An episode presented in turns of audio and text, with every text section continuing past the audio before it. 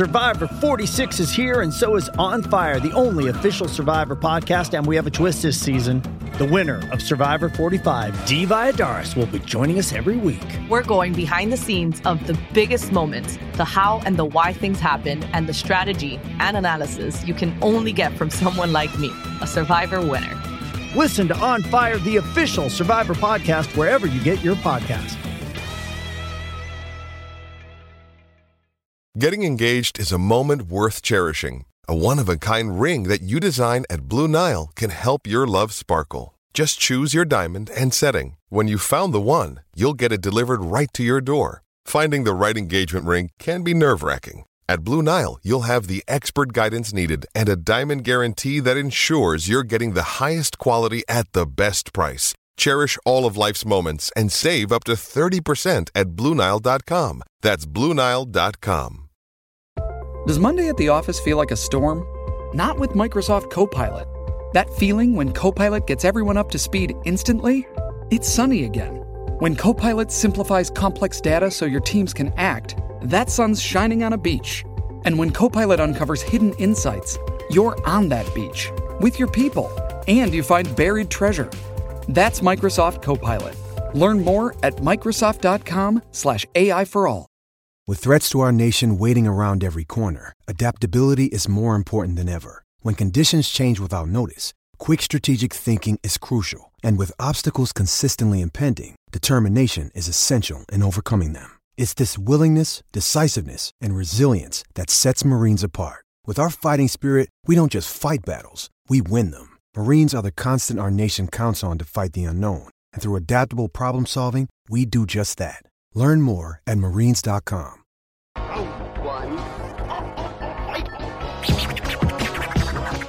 What's up, y'all? Kofi Kingston here, and I would love to have a drink with Wrestling on the Rocks, depending on what that drink is, preferably non-alcoholic, you know?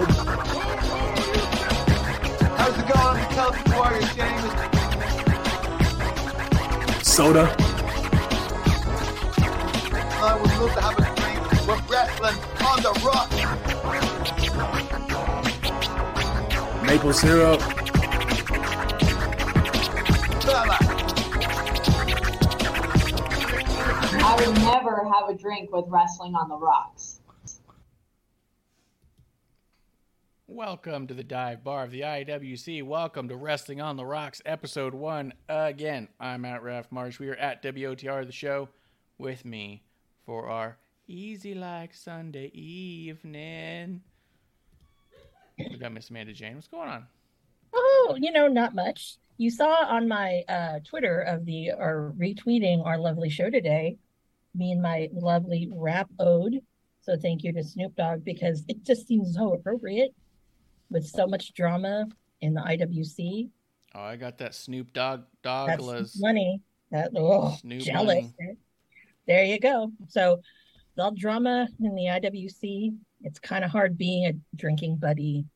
Yeah. So Mhm. cheers to that one. Oh yeah, for sure, it's been a- for sure. We got in the chat already. Chris J. Willis, what's going on, man? Cheers to you. Chris! Damn it. And well, it's only because Flip lost. Hi, What Chris. One of my buddies. You're mad at him because Flip lost. He didn't cause them the match, did he?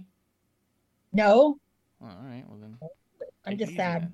But it, but I thought it was still. I thought NWA is still going on, so I guess it ended. That was the main event, I guess. I don't know. Was it? I thought. Well, they were doing uh, Trevor Murdoch and and and Tyrus, were they not? Well, I, I don't know. There was like two days. I really, you know, ever since NWA kind of, I don't know, pandemic killed NWA. I and I, you know, and it's been kind of hard. And now that Bully Ray is an active part of that shit, hard pass, hard pass. yeah, that's a good point. Yeah, I feel like that. uh Yeah, that uh But pandemic really killed it. yeah, Killed NWA's But- entirety. I'm trying to see if I could see who won. Although I'll just ask the chat who who won. Who's the who's the NWA champ now? Uh, Grim Reaper says hi, and he Hi. said uh he said uh Chris said Flip did lose, and Grim Reaper calls it a Sunday night delight. It's disgusting, but that's good. Uh, and he says he was only there for one night. He said Trevor Murdoch won. Fantastic. I know a lot of people who really thought that they were not going to let Trevor Murdoch walk away with that one, so I'm glad he did. You know what, Trevor Murdoch? You know, that guy's a fucking that guy's a work motherfucking horse. So Yes. I'm glad they kept the belt on him. To be honest, For sure. It's just that once we saw the amount that Billy Corgan was really leaning in with uh, Tyrus as the U.S. champ and how he was on Fox with it and everything, we thought that hey, he uh, Corgan might have liked that a lot. I might be willing to push that towards uh towards a higher title. So uh, I'm really happy that, that Trevor If- won. It were Tony Khan's company. The belt would not be on Trevor Murdoch. That's true. Uh, Chris says he's the champion, but he's defending the championship against Tyrus. That's what I thought. So I'm saying, who won? Yeah. I thought that I thought that was tonight. Is that not tonight? This is the NWA 74. I cannot keep track. I feel like I don't. I, I don't know. I don't know. NWA got got destroyed by the pandemic. Uh, and Justin Time coming through saying cheers. So cheers to Justin. Let's let's let's get some of this housekeeping out of the way. Let's start with little what's in your glass. Mhm. Well, I'm kind of boring today. I was going to introduce something, but we'll we'll save that for Thursday because it's a new month. So Mhm. I am drinking the lovely in my little glass, my pineapple shirt from uh Trader Joe's, that pineapple cider. Really love that. I don't know why, I just really do. It's actually better than an apple. And then you can add me at that. And of course your traditional regular Coca-Cola. No ice. Remember Pineapple Pete? Wasn't it Suge D in AEW? Yeah. Well, I don't know why they called him Pineapple Pete. Because he I wore a that- shirt that had a pineapple on it one time. Oh, I thought they were talking about like his hair. I was like, damn, Tony Khan, why you gotta go there? Well, he didn't go man. there. You went there. I went there, but you know, I don't know. I didn't know he wore a pineapple in his shirt just once, and that was his now new name.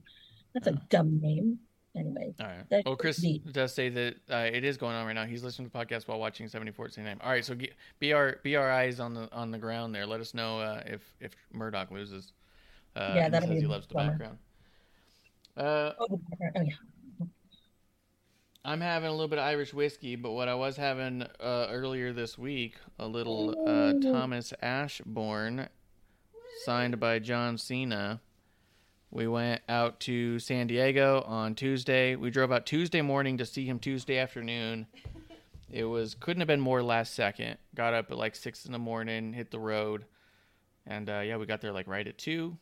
He rolled up at like two fifteen. We were inside of there by like two forty five, and we're all like, "This is a busy day." Um, Oh. it was crazy. It was awesome. Uh, Were there a lot of people? it was not as many people as we think. There was less than 200 people for sure. Wow. I remember when I met Cena at in San well, South San Francisco. Shout out to Sam Goody at Tanforan Mall. So ghetto. But anyways, yeah, when I met Cena there it were at least a thou- over a thousand people, maybe Mhm. two thousand. And this was And at a grocery got- store. You met Yeah, him at. Sam Goody. This was at a grocery. Mm-hmm. Wow. Woo. Weird situation how it all ended up, right? So it was like, hey, they're doing this meet and greet. It's going to be free, and it was. And they Mhm. said, uh, all you have to do is buy a bottle of the drink, and he will sign it, and you get to meet him and all that, right? And then Mhm. they said, uh, all you got to do is sign up for the newsletter. And they said, uh, everyone's eligible, and said, but only the first 100 people are going to be allowed in. And we went, well, that's ridiculous. We'll never make it. That's going to be crazy. And we said, okay, never mind. We won't do it. And there was a lot of chatter in their comments about people being disappointed about this and that and how it's going to be impossible. Then Monday afternoon, it was like Monday at 11:30 or something like that in the afternoon. Oh, I guess that's before noon, but you know, almost afternoon. We get an email saying you're guaranteed in. We've just we've readjusted. Anyone who receives this email is guaranteed to come in. Uh, however long we got to stay to make it happen, we're gonna make it happen. And we're like, that's amazing. We really can't pass this up. So we went out there. The bottles, these bottles, the 375 milliliters. It's a really good old fashioned. Uh, that's that uh, John Cena, I guess, helped put together. It says the goal of this old fashioned is to approach cocktails the same way I approach life, with passion, hard work, focus, loving the process, and enjoying the result. I believe we have raised the standard for this iconic cocktail. John Cena. It says co-founder Thomas Ashbourne Craft Spirits. So he's in partnership with Craft with Thomas Ashbourne in some in some fashion. And uh, it was awesome, dude. This is a great drink. We get down there and they had a checklist of everyone who got an email, and they're like, "We want to go through this list." There was a few people who showed up who weren't on the list and said, "Look, if we if we can, we will, but we just don't know. Step to the side. We want to get to everyone we can." We were out of there by three fifteen. The thing wasn't even supposed to start but until three thirty. They were just cranking it out. There was maybe 30, 35 people in front of us in line.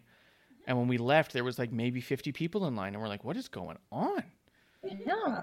Like, it was crazy. That's why there's that footage of him like walking around meeting that girl in the bakery. He had Yeah. time to kill. But you know, Like- I'd follow him watch watching him in the suit. But anyway, Mhm. he would have been all, "Can you go away?" Yeah. But he was really cool. He was giving everybody the time. Like anybody who stopped and talked to him and just had things to say or something they want to get off their chest. A few people handed him a few things in a marker and he went and just signed it for him real quick. Like um, we weren't trying to push any limits because I was like, the only thing I have that's like sentimental John Cena is the first pay per view I ever went to was the Elimination Chamber where he came in as champ and lost it to Bray in the chamber.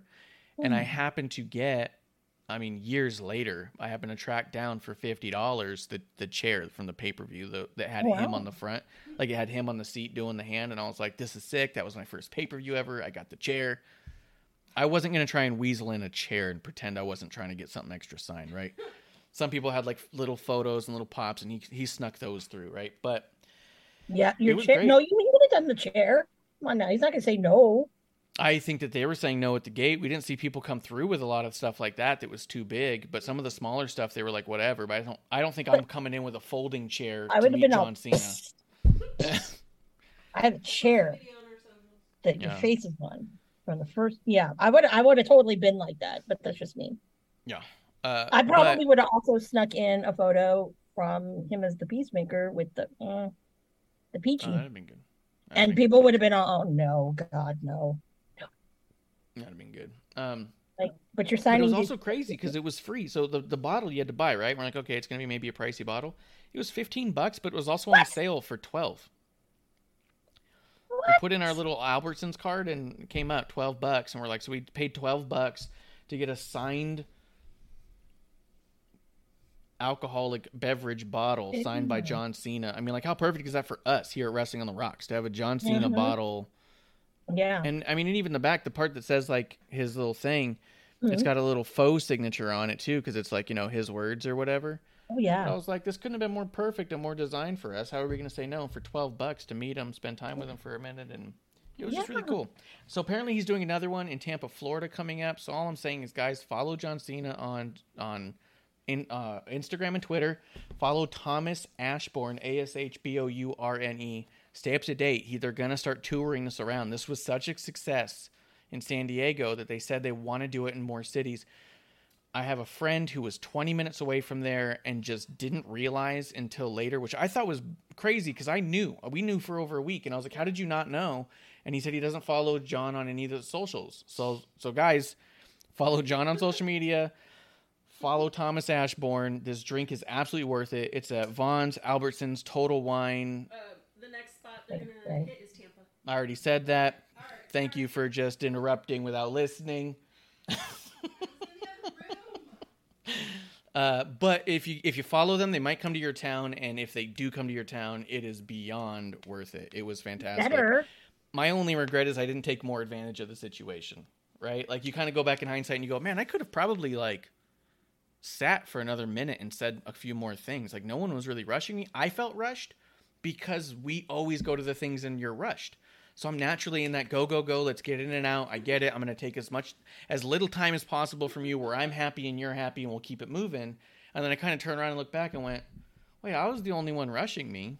I'm just so used to maximizing their time and being respectful of that that I was Mhm. like, I could have said one or two more things. I don't think I would have like dragged on, but I would have told them we drove out from Arizona. Guys like that would have appreciated that, you know. You would have. You could have gotten a you know another intro for the show. he was taking some selfies and I was holding a cigar and I was having a hard time getting to my phone and I was like, eh, but I did think that'd be funny if I could get him to say something. But uh, what he did say is producer lady was wearing a t-shirt that we sell at wrestlingontherocks.com slash shop that says pointless aggression. And it is our pointless aggression t-shirt. She wore it and as he she sat down, he looked at her and said, uh, you've won for the best shirt of the day. and laughed at the shirt. And I was like, if it's good enough for John Cena, it's good enough for you. Pick up your Pointless Aggression T-shirt on WrestlingOnTheRocks.com slash shop. I own one. Thank you, Bianca, for winning the Rumble that year. Oh yeah, that was a good win. Mhm. Uh, but I want to put that over. I, I can't say enough good things about them and Cena. And yeah, if you follow our socials, we've been posting pictures and TikTok videos, and it's been it was really cool. Uh, and it's been a busy weekend. That's why we're here on a Sunday night. So I want to get to it uh, because Thursday I was still in San Diego, still visiting family, and it was a very good trip. We saw a lot of family in a short period of time. I saw some of my family I hadn't seen in over 20 years. And so Oh, I was like, you know what? That's okay to go ahead and uh, get a different night to go drinking with my drinking buddies here. Uh, we'll, we'll make it work because this show also means a lot to me too, drinking with, with my buddies. So, Amanda, let's get into it. You Mhm. tell me what birthdays happened that we need to cheers before we Oh. talk wrestling. Well, you know, there's quite a few that a lot of us will know. Unlike sometimes we're really, who the hell are these people? Yeah. But first of all, back on Thursday, we have to say happy birthday to uh, Smiley Kylie Rae. So glad that she, you know, still kind of hanging in there, wrestling. So happy birthday! Of course, one of our favorites collectively here, Jonah. Happy birthday! I mean, not bad performance in the G, uh, the G one. Um, he still is, I think, the um, you know, that super monster over there, that big guy. I mean, as much as I love Ohana, hi Jeff Cobb, uh, I think that Jonah's really a little bit more superior. And I'm not saying because Cobb is part of United Empire, there's nothing to do with it. I've always been a fan of uh, TMDK, so just saying. Yeah, Happy birthday, dude. Cheers. Um, Khali, the great Khali, you know, happy birthday, man. I, you know, I when I think of great Khali, I think of all like these moments for these women that I'm like, you know, I always think of the Beth Phoenix thing at the Rumble. I would think of Natty and, but happy birthday, dude. I know, horrible, horrible. I, I hate that. I think of that. Uh, Sergeant Slaughter, happy birthday. Having a Oh. having a birthday. Um, Apollo Crews. Actually, uh, I thought it was the uh, promo this week with uh, Grayson Waller was hilarious, but we'll get to that later. so good. Oh, it was so good. Um, I loved it. Um, everyone's somewhat favorite ass boy, Austin Gunn. Happy birthday, dude. Mm-hmm. That's the more annoying too. Yep. Just if you don't know who's who. Yeah, he is the most annoying. I mean, seriously. Uh, Jazz. Happy birthday. She, I will say this, was one of, for me, meeting on that Jericho cruise last year was, um, or earlier, whenever the hell it was. Like, it just feels like it was, yeah, it was last year. Um, was one of the highlights. She is just an amazing woman. It was really kind of cool to sit down and just kind of chit chat with. Thumbs up Yeah, there. that's Oh, awesome. happy birthday. That's one She thing popped in- about the Jericho cruise that's awesome. Is sometimes She popped into our chat one time. did she? Yeah. Like a long Hmm. time ago. Like Damn. year one. Hmm. Yeah. Wow. Interesting. Yeah. So she's, I mean, so as far as I know, she's a friend of the show. I, and I've always. Yeah, that's a friend of the show. Um, one of probably my favorite uh, ring announcers that WWE has, Alicia Taylor. Happy birthday! Celebrating a birthday actually on uh, Tuesday, uh, along with we've got some other great birthdays coming up too. One that speaking of, um, you know, NWA that I enjoyed watching uh, was Caleb Konley. But then again, you know, I watched him on Impact a lot too. So that was that was he was one that I'm like, you know, damn. That the pandemic and NWA and all that Yeah. well, it kind of hurt a lot of people. So that was one I'm really waiting to see more of. So happy birthday. Happy birthday, Jeff Hardy, wherever you are. Just be responsible. Don't, you know, don't do anything that I wouldn't do. Yeah. I won't cheers him, but I definitely Cheers to him though. birthday. A non alcoholic cheers to you. Non-alcoholic cheers. Mhm. Mickie James. Oh, I love Mickie. Mickie celebrating a birthday this week as well. Oh, Happy birthday. Mickie James. Another one. NWA doing good things. And then finally, one who um, I'm excited that she's, you know, back around and we're seeing her is the lovely Athena. So happy birthday. Yeah, and those yeah. are your birthdays this week. Fantastic, fantastic. Uh, Chris in the, or Justin in the chat says pointless aggression for the win. Chris says Jonah was impressive and thought Ospreay should have won. Uh, and Justin said Austin's freestyles though are fire. Does Austin Gunn rap? Like, well, I guess. Okay. Uh, he's pretty fly for a white guy. I just kind of think of uh, Malibu's Most Wanted when I hear uh, Austin Gunn. So Yeah, that makes sense actually. That makes a lot of sense.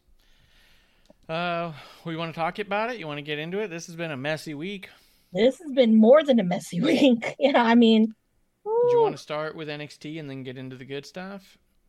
Yeah. Was there any news we need to kind of get out of the way? I mean, I feel like there is tons of news. The but- only real news is really wrapped up in AEW. Yeah, I don't. all the yeah. stuff that happened on screen mm-hmm. and Yeah. backstage. We talked about it some last week with the Hangman stuff. It's This week we got the match, and then there's kind of a Well- little more talk about more of that. Like, Yeah, let's do NXT. yeah, Chris Willis And makes a good point. All emotional wrestling at this point. Yeah. Uh, let's see. Yeah, let's talk NXT, and then we'll get into AEW because then we can start really Yeah. getting into the dirt and speculating. But before we go into NXT, do you sometimes feel like Johnny Gargano knew there was something he was waiting? What he was waiting for, I don't know. But do you think Gargano was waiting?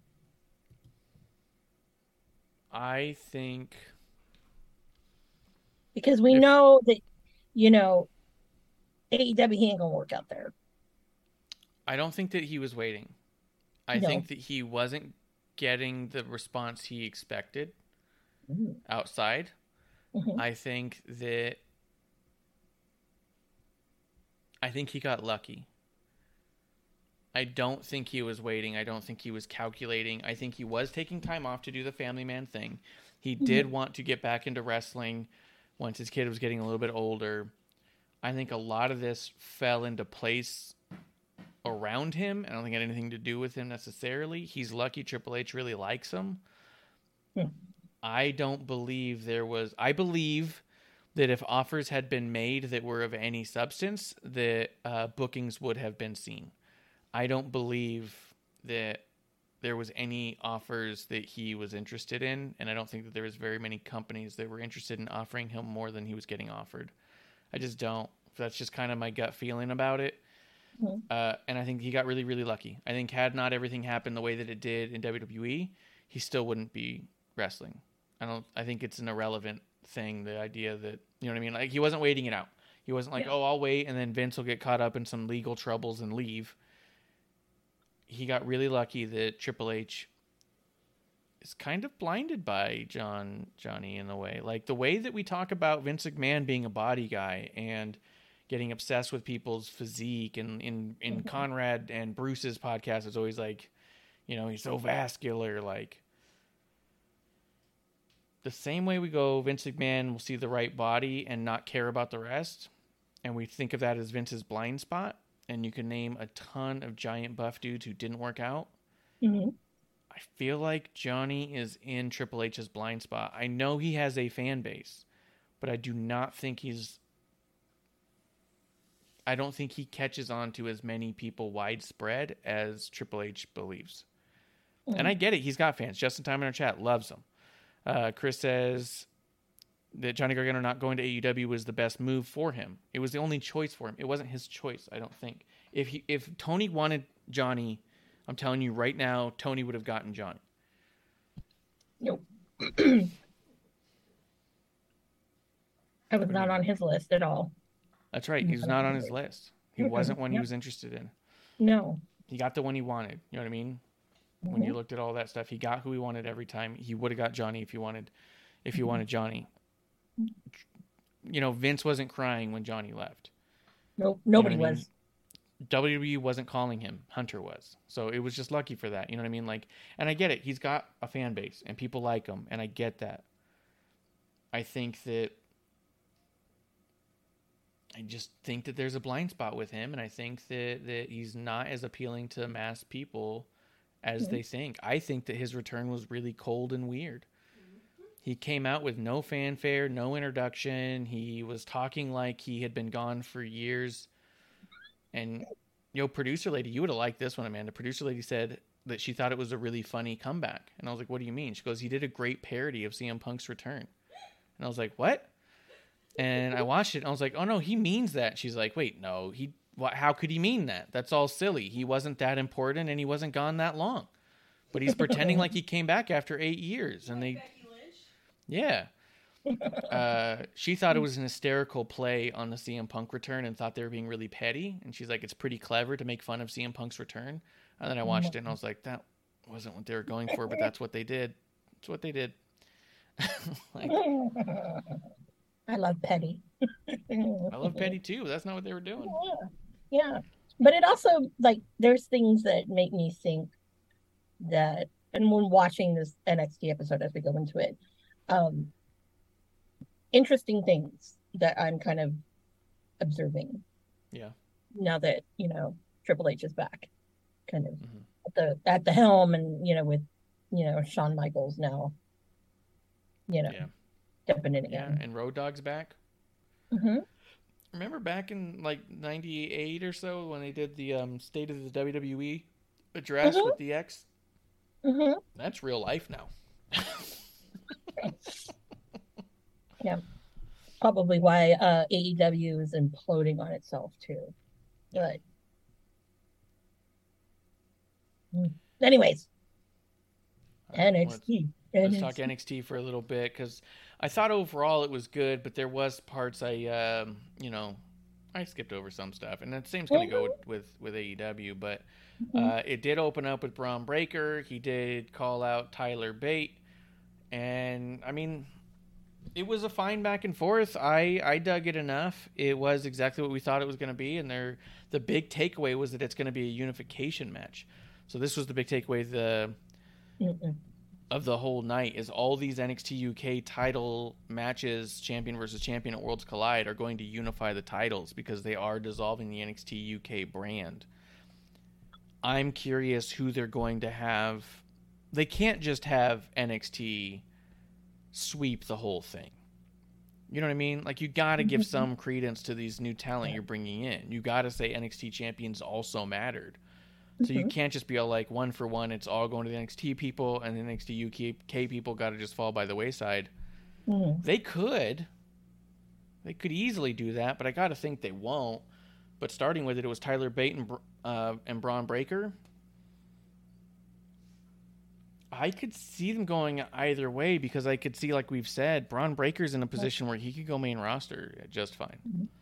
But I also don't think Tyler Bate's in a position where he can't either. But I just think that you'd want to give him a little time in NXT to kind of let him flesh out in front of the American audience a little bit. Yeah. Huh? I think so. What are you Hello? laughing at me for? Oh. I said American audience. Cool. Uh, Chris said he misses Black and Gold and says, as the guy who watches NXT UK, I was very disappointed when Tyler Bate came out with a championship. They killed the NXT UK tournament and it wasn't finished. I mean, yeah, it was fine. I, I, I mean, I know people were upset about that, but I watch NXT UK all the time. And uh, yeah, a lot of times I'll watch it a day or two later, anyways, with spoilers. And to be honest, the moment that they said they were doing the tournament, I thought Bate was going to win it. I was like, oh, this is what we're doing here. So I wasn't like, I wasn't like, oh my god, how could this happen? It was just like, okay, cool. Like he is going to win it. It'll be fun to watch those matches and see how it turns out, or just to watch it you know flesh out. But I wasn't upset by that. I know people were, but look, they got they got to get things in motion, man. Mm-hmm. Uh, what do you think of Tyler Bate and Bron Breakker? You know, I was thinking about the belts, the same thing. Um, it was in my head. I don't know. I was thinking that maybe when they bring Bron up, it'll be during the Rumble. Mm. So, and you know, we're still a couple months. We're still a couple months out. Yeah. So that would be good. That would be yeah. So, and I also don't see with Tyler Bate why you would unify and put it on him, because I think that with obviously these people are going to be, you know, kind of milling around NXT for a little bit. It doesn't make sense to put that. So have them keep it. Yeah. Whereas when we get to it, and I'm jumping ahead, but my thought is with Mandy and her situation. Yeah. I I think this is the time because the gals are, you know, we're in the t- in the the tag tournament, right? Toxic Mhm. Attraction. So I'm thinking this is Mandy's this is her swan song. So I think that um Satomura is going to win it. I don't see Blair Davenport yet. I feel like, and we can jump to that segment too, and we'll go through. Yeah. And you know, Yeah. we're, we're going to probably jump around a bit today just because I'm a little disheveled. But I thought about that too. That I felt like with the introduction of Blair Davenport, that she's there to take the pin to protect both the champions, Mhm. and someone's. I mean, obviously someone's got to lose, right? But I don't think Blair's going to be the one to, to walk away with the championship. And I was thinking it would be a. gr- It's going to be a great way to protect either of them, no matter who they choose. The only I mean, I think that it's very possible because Toxic Attraction wasn't called up officially, yeah, not properly. They were a fill-in for another injury, and then they got injured, hmm and the match wasn't remarkable. So it could have also not sat right, but I did think that yeah, we could end up a situation where Mandy doesn't take the pin but loses the belt, remains credi- uh, credible, and then you can have all three show up on the main roster, and you can even buy them a few weeks before they even get in the ring. hmm You know what I mean? If they're healing. Yeah. That's what my thoughts were. Yeah. Exactly. I Because I did think a really that- good job with that segment too. Oh yeah, and I think that with Satomura too, there's a lot that she can give to that locker room that um I think would be a win-win for like pretty much everybody, you know, hmm or either locker rooms to, to that matter. But I think really with the crop of women that are in NXT right now, I think that would be phenomenal. Yeah. Mhm. So, Yeah. that's my take. I like that segment too. The Mhm, I did. I was I was like, this is great. Like Mandy has just been, I know a lot of people don't like Mandy and whatever, but you know what? You can really see her growth in that segment. yes, she came. And- I'm really liking her. Put some respect on my name gimmick. She's really been Mhm, running. I like that. hmm because I think that's been a really good way to pivot her. Because I thought it's been they've had a really tough time with pivoting her away from I'm sexy. That's been Mhm. pretty much her gimmick the whole time. Yeah. You know, some variation of I'm a very sexy lady. Yeah. and I'm pretty strong. Like Mhm. that's the majority of her gimmick in every iteration. But this one's starting to be like I'm definitely more than that and I'm going to make you respect me like she's fighting for respect now and not it like I, I've really enjoyed that that pivot. And like you said, I felt like she came really far. I felt like she did a great job in that segment with both Mm-hmm. women. Here's what I, I want to ask you about this because I think Mm-hmm. that I think it's going to be um, interpreted out of context. But I was watching Blair Davenport and the way Mhm. that she moved and the way that she talked and fired up. And I know they were close in the past, but she had a lot of mannerisms and movements that were very similar to Toni Storm. She Yeah. came off to me like an evil Toni Storm. Yes. Oh yeah. Yeah. That's a good way to put it. Evil Toni Storm. And that's not to say that I think that she's a better Toni Storm. Because I don't want to say that she's a better version. I think, I think both of them are fantastic. Mhm. I feel like I see them on kind of an equal playing field as far as like their just raw ability on on any Mhm. given topic. Like their mic, their in ring, all that. I feel like their character work, even it's all pretty even killed. Mhm. So I thought it was interesting because I started seeing little bits of the ways that she was doing stuff that it reminded me a lot of Toni, and I thought that what an interesting. Like I said, not like hey Toni left and then they go look at we have a better version. Not like when Seth Rollins told uh, uh, Ocean Spray we have we have we got the better version with Ricochet. You know what I mean? But they do though. They do. They do. They I think do. Ricochet is infinitely better than Ocean Spray for a number of reasons, but I don't think that this is them saying we got the better version of Toni. I think it was just like, hey, you're you're not the you're not a, a one of one necessarily. Like you're Yeah. you're not leaving a hole we can't fill. You know what I mean? Yeah. There's not like a massive missing segment of our of our product now. Yeah. and I'm not saying you can just put any British or Australian or New Zealand and you know what I mean they just one Yeah. for one, but there was I got so much evil Toni vibes from her that I thought that's cool, and then it made me think I hope Toni Storm turns heel in AEW because I like this version of of the evil Toni sort of so to speak that I think that Toni could do a badass job of it too. It made me excited for what Toni can do, but also Yeah. happy that we have Blair. They have too many. They have too many heel women over there. So Well, there's that too. That- Mhm. I mean, yeah, Yeah, you can't and- argue that. yeah, way too many. Um, but yeah, no, no, I really kind of enjoyed that because I saw that too, and I was just like, I couldn't put my finger on what it was about Blair Davenport. And then, you know, fast forwarding later on, and we see, you know, that vignette, the Alba Fyre vignette. I'm like, okay, I'm liking where they're going now because I, I, I thought it's been kind of, uh, I don't know, like, you know, I don't get it, but now I really kind of get it. So I think that that's a huge positive in that aspect because they're really differentiating her from other people that are now, you know, that whole NXT UK affiliate. Yes.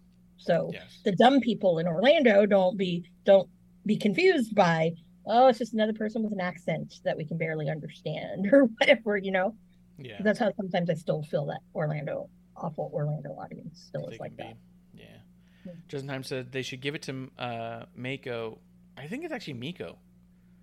When I was listening to After the Bell, the way that Corey uh, and Dakota and Bayley all said it was Miko, and I always thought it was May like Meiko, That's what I thought too. but they're saying Miko, so I'm gonna say Miko because whatever Bayley tells me to do, I'm gonna do. What a fanboy. Anyway. What do you mean? No, no, no. I shouldn't talk shit. I'm not gonna talk shit. I'm not gonna Uh, but Justin says uh, they should give it to Miko purely on what having her leading the division will do for all the women, step up their game massively. Yeah. Yes, but we have to pr- really see both sides, right? I do think Mandy's ready to go back to the main roster. I think she's ready. So I think you could easily have Miko uh, pin Blair, and then now you have a ready-made Blair and Miko rivalry because they were Mhm. working together pretty well in UK, and Blair had become number one contender, and they were supposed to have another go at it. So they're already ready to go, and they're ready to do this, right? I mm-hmm. think, but I think from the standpoint of because Mako would lead the division on screen and therefore help them step up their game. I think that discredits the, the, the discredits the reality of of what is not on screen, right? Mm-hmm. Just because you're the champion and just because you're having matches every few weeks with somebody on screen doesn't mean you're not the locker room leader, right? If Mako's not the champion, she's still likely the most respected woman in the entire locker room by Mhm. everyone in that building. She's Okay. probably more respected than most of men in that locker room. Like, if you guys haven't heard the After the Bell, it had Bayley, uh, Io Dakota uh, being interviewed by Corey and Vic Joseph, and Vic got very little words in on this one. It was just so, it was just so interview heavy on the other side with the women talking. Um, they were talking so highly of Miko and her legendary status and talking about the documentary that she's in that you got to see and I don't think that anybody on any side in that back is not listening to her if she's in that locker room. So I don't think she needs to be champion to step up the game. I do think that she's going to be stepping up the game anyways. The way that she trains, I think people are going to take notice of. I think, I mean, she's gonna. It's like having Undertaker back there, no matter how you cut it, you know. But it doesn't mean I don't want to see her as a champion because I think I do. I think that, I think if I were to book that one, Mako pins uh, Priestley. No, Davenport. Blair Davenport. Who was was her name used to be Bea Priestley or is that Gigi? No, that's fucking what's his face, the old lady. Yeah, that's Blair Davenport. Yeah. yeah. So you have you have Miko Pin Davenport. And names are tough. Uh I feel like I feel like we need like a like a wrestling names thesaurus. We're just No, I know who that is. It's a, it, it, it's fucking Ocean Spray's old lady. but it's very interesting that let's go there. Okay. They, people are letting toxic people once again Mm. have prominent roles in wrestling, and you fucking people. It, it Mhm. no, I, I I can't I can't anymore than. Yeah. especially when Uh, him and her are concerned. So, yeah, you are bad, Toni Storm, but also you're a fucking evil bitch in person. So, Yeah. blackmailing people. You're not that. You're good, but you're not that good, girl. Yeah. Yeah, when I first saw her, I'm like, oh. When she came on, I'm like, wait a minute, isn't that oh? But that's how I would do it, and I would have uh, um, I would have them move into a, a Blair and Miko story, and then bring Toxic Attraction on whole up to SmackDown or Raw. Yeah. Triple A, just just just sign Ocean Spray so I can continue not watching that product.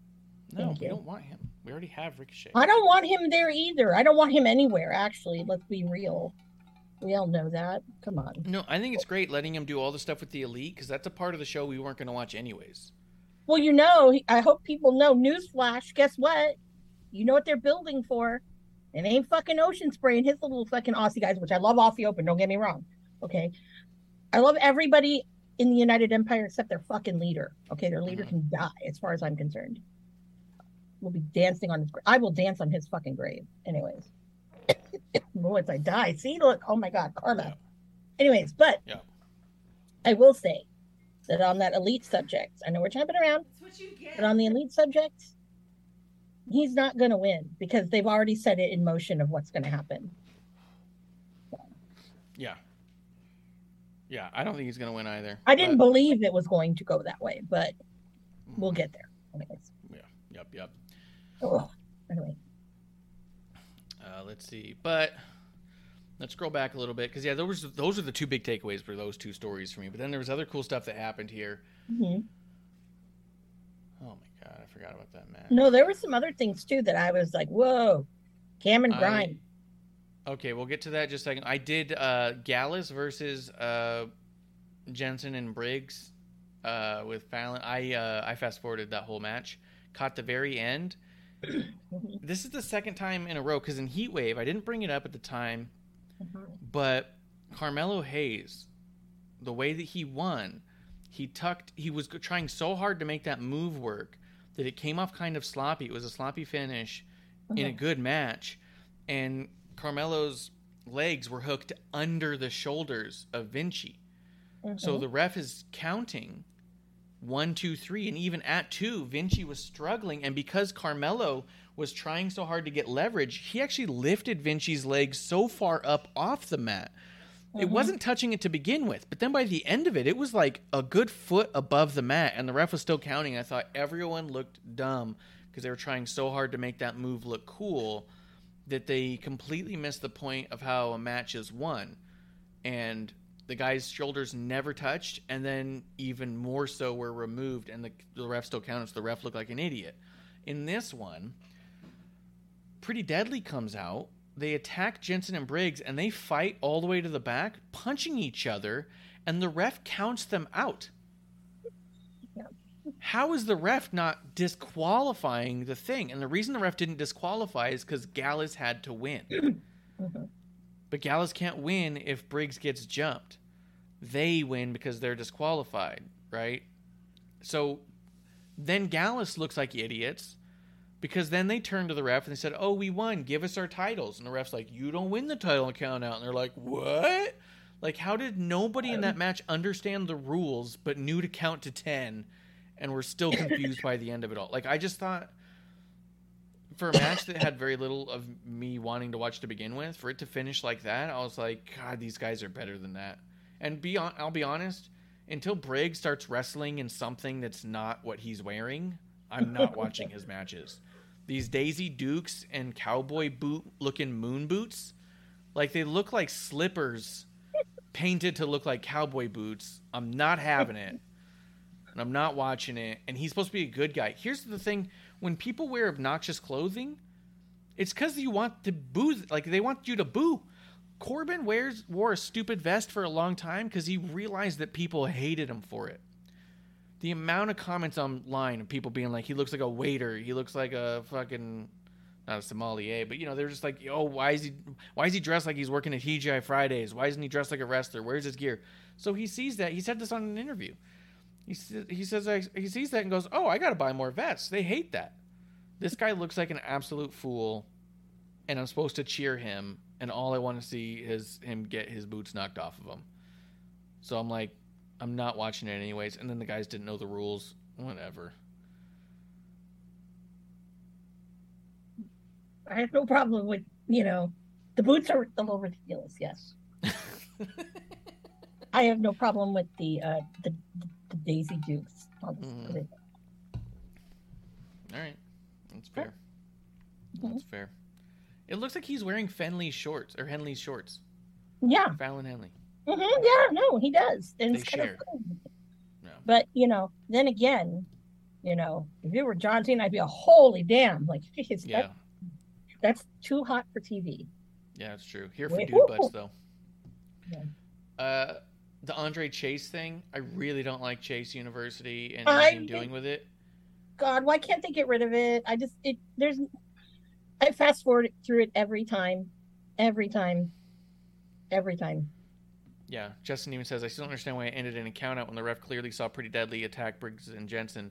And even if he didn't see the initial attack, he's Mm-hmm. counting to 10, screaming at them while they're punching each other. Mhm. Like, even if he didn't see the initial thing, he's seeing the preceding blows. That's what made me so mad about it. As I watched it, I was like screaming at it. But what I did like in the Chase University thing is the introduction to the American audience, uh, Mr. Dempsey. Was it Jack Dempsey? Is that his name? Uh, Dempsey. Charlie Dempsey. Charlie Dempsey is the son of Lord Steven Regal. William Regal now. I never know which lord he was, but I do know he's a man.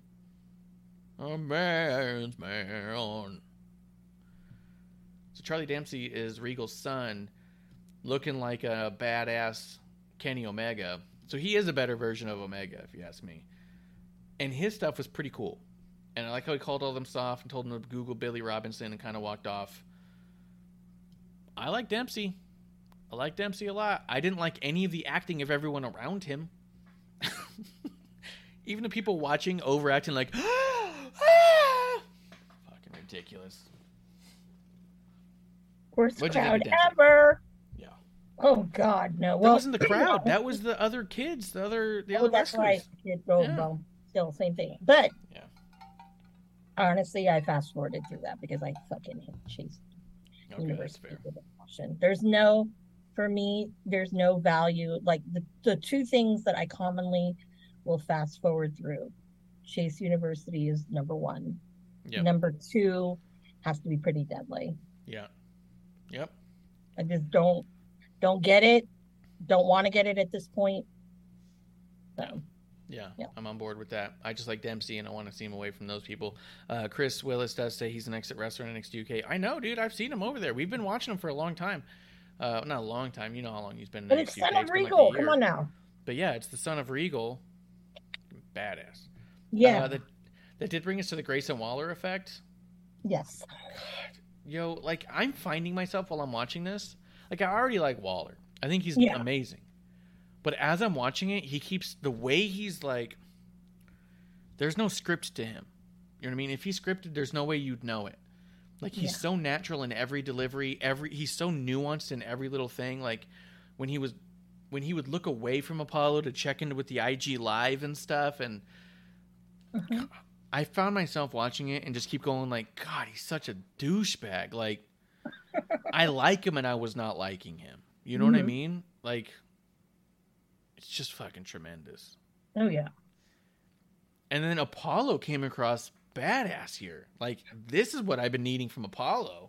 Where where's this Apollo been? Okay, on NXT. Like I feel like Mhm. okay, Apollo comes down. Oh, it's Apollo. All right. Mm-mm, there's not anything great about it. There's no like feel like there's no, not a reason because you know like when Mandy came down, yeah, they you know kind of knew right away. This like what the hell is he just here? And I think that this really rose his stock in NXT of Yes. kind of those things where this is why I was here. And I thought that was re- it was really it was very well played. And I just was on the floor. I was rolling. It was great. It was amazing. I love Waller saying, "I'm going to ask you what no one else has the guts to ask you. What happened to your Mhm. accent?"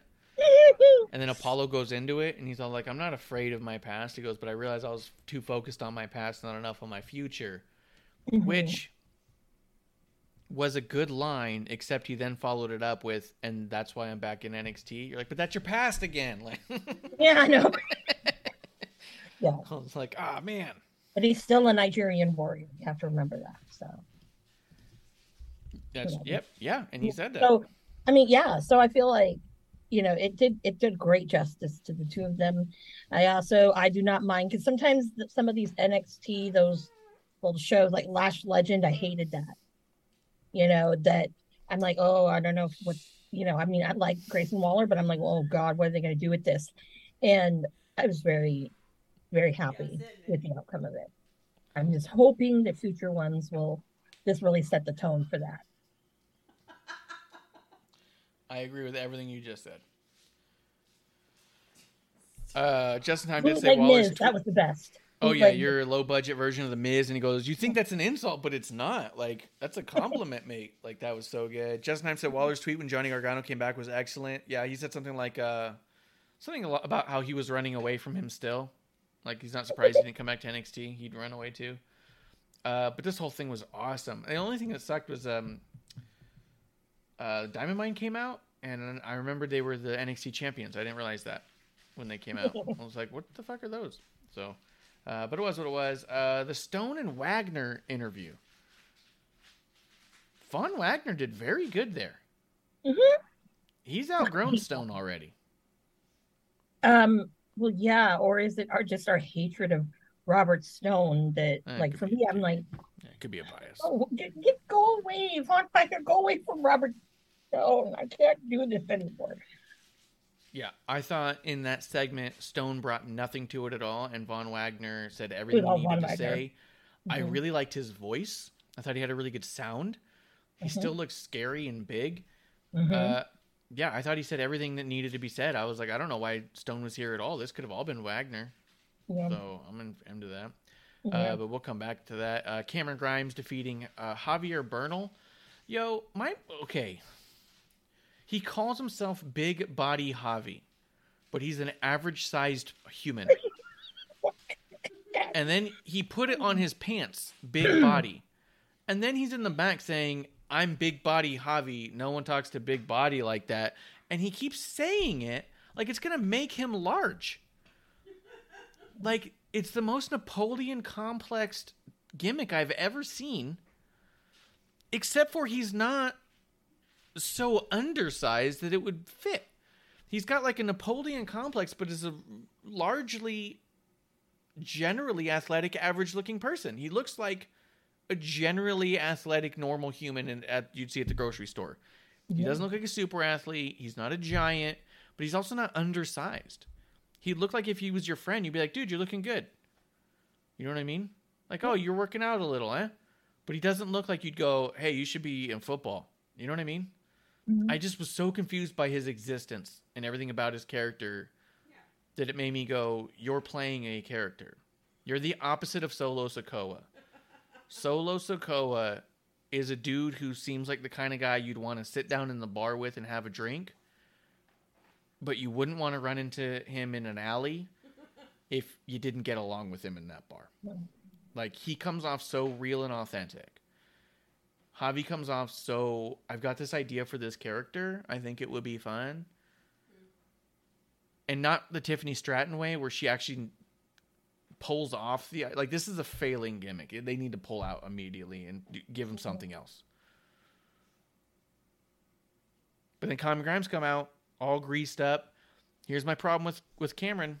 Oh, Justin says Grimes is already starting to lose the hair. I know. Oh my God. Is he getting a bald spot? No. No. This, okay. At first, I thought there was something wrong with my TV. Okay. I did a double take and I'm like, wait, do they, they don't, they don't go and they don't like doctor up like footage, right? Like they don't go and Photoshop things, so whatever, right? So I, for the first like two minutes, like the first minute of the match, I was staring like, what, what's, what, why, what's wrong here? What, why can't I figure it out? Yeah. Then it hit me. I'm like, oh my god, I've never seen him with that little hair, and it was shocking because he was very white. Not that Yes. you know, I'm, I'm not shaming him or anything. It was just he was very glowy, and that kind of bothered me a Yes. little bit. I'm a little disturbed. I'm like, that is So- enough. God, Well. Justin Time said that last week, right? Totally grease him Yeah. up and shave him entirely. yeah, Justin, So- damn you, damn you Uh, for the Justin did say Bernal looks like the guy you want to drag into the alley and beat his ass, which is true. He's the type of dude, and I'll give him that. From from a heel perspective, I definitely want to see him get his ass kicked because you think you're something you're not. I like that big security dude who keeps telling him that he's a prick. I like all that. I will give him that for sure. That part works, but without some sort of at least connection of of this Napoleon complex or something, it is so. I mean, maybe it's maybe I'm completely worked by it. Maybe this is brilliant. I don't know. Uh, Grim Reaper does say Javier is very Crash Holly with the allegedly over 400 pounds, which is true. That was hysterical. Crash Holly used to Oh, come yeah. out and he'd be undersized, and they'd be like the way they would say the height and weight, and they would say allegedly over 400 pounds. It was great. oh yeah, and how uh Andrew Everett is like seven over seven feet tall. Yeah. Uh, or in like how uh, Adam Cole is 6'2. Uh, Justin Time says, uh, next is the hair on his head and beard. Here's something I noticed about Cameron Grimes, and I want to know what you know, because we've all been very, very honest and often putting over how much we like Cameron Grimes. He feels like uh, it, not even, I mean, maybe intentionally. Maybe this is all the Joe Gacy thing. Because I was thinking that he he's coming off so much like a lost character and not like he doesn't know who he is, but everything about everything that connected him to anything that worked has been stripped away. He doesn't have money. The only reason he says to the moon is because it's what he's supposed to say. His character doesn't cut it in any any promos. He doesn't look greasy or slimy, so the name Cameron Grimes doesn't make sense like it used to. Like he used to come out and his name was Cameron Grimes, and you just it made sense. You go, oh, I don't want to smell that guy. That guy just looks hairy and sweaty and gross, you know? And then he was doing all the stuff where he was just kind of dumb and getting lucky and then getting smart with the stocks and making money. So now his music doesn't match his character and his name doesn't match who he's become. And his trunks are plain black, like he borrowed someone else's stuff. There's nothing identifiable about him anymore. He's now a generic avatar you would get in a video game. And I understand that the story with Joe Gacy is that he's trying to lure Cameron Grimes in and calling him like a lost soul type. But he's also like vacant of character right now. And it Mhm. seems really weird to strip a guy of everything that worked. I mean, it, do you think he joins Joe Gacy and becomes some sort of weird weird dude with multicolor eyes and some sort of half-shaved head? You know, I hope it doesn't have multicolor eyes. I think the shock value already is the minimal amount of hair. Mm. Um, but I will say that I get that, you know, they're basically stripping him of everything. I get it. Okay. Yeah. I mean, but, and also, you know, going back to being a Trevor Lee fan, he always had really plain black, black shit. So, which makes me sometimes wonder with this is, is he going to come out of it as some going in, go go into Gacy's thing and come out of it, go into it and come out of it as something completely different? Mm-hmm. I don't know. Yeah. That's going to be really interesting to see. So that's where for me, I'm like, I'm like kind of into this and I'm kind of buying it because there's so many things that could happen. Yeah. But is it for the better? Maybe, because mm-hmm. I don't know. It's more like, would the Cameron Grimes character, if he were to go to the main roster, would that make sense? Or is it just going to be this joke the whole, you know, the whole time? That's So- I mean, Cameron Grimes made sense before. Yeah, but they're maybe transitioning him into something new and something else. Yeah. Uh, Yeah. Chris is saying I'm surprised Cameron Grimes is not on the main roster yet, and I would have said that a year ago. Like after the the million dollar championship thing, I was like, all right, let's bring him up, let's do it.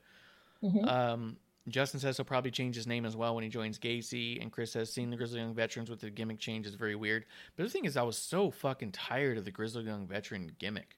Yep. Episode one, I caught that. Yep.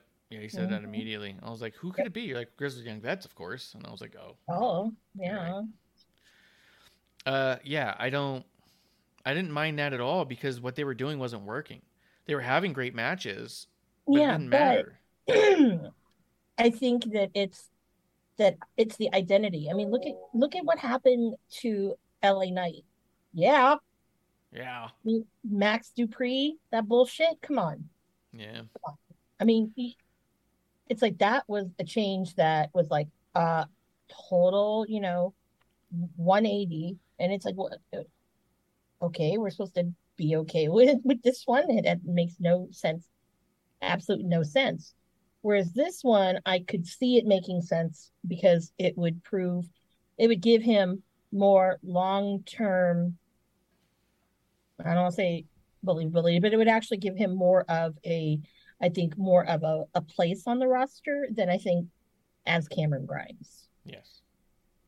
And that whole gimmick. Hmm. I just think that Cameron Grimes as a gimmick would have worked better than where we're at right now. Like Well, right now, he's nowhere near being ready to go on the main roster. He's like such a not fleshed out character anymore. Well, and I think that you only want to do so much of that on NXT because I think of guys like Gargano and Ciampa. The Mhm. best thing they ever did was their first two years in NXT. Then Mhm. after that, it's a bunch of like, well, this was a nice little thing, and this match was good, and then they get to the main roster, and you're kind of like, yep, everyone's everyone's trying like, or everyone's already fantasy booking that we get back to DIY. How do we Yeah. get Gargano and Ciampa back together? That's just a callback to say that the best they ever did was the first two years in NXT. Yeah. You don't want to do too much on NXT because you got to save some shit for the main roster, right? Like, if they're ready, they're ready, and you do the weird things later. Like, I think that no, but I really think that when he goes up to the main roster, which is inevitable, because Mhm. I think that Triple H Yeah. is very high on him, um, that it's going to be closer to his normal persona. I hope. I think so. Yeah. Or maybe he does weird. go back to his, you know, grimy ways. Who know? I mean, who knows? It's hard to say. But also, in a way, I'm very curious because you know I fucking love Joe Gacy. So Yeah. this is, yeah, I, you know, so for me, it's win-win either way. Yeah. But it's weird. The hair, I'm not gonna lie, it's weird.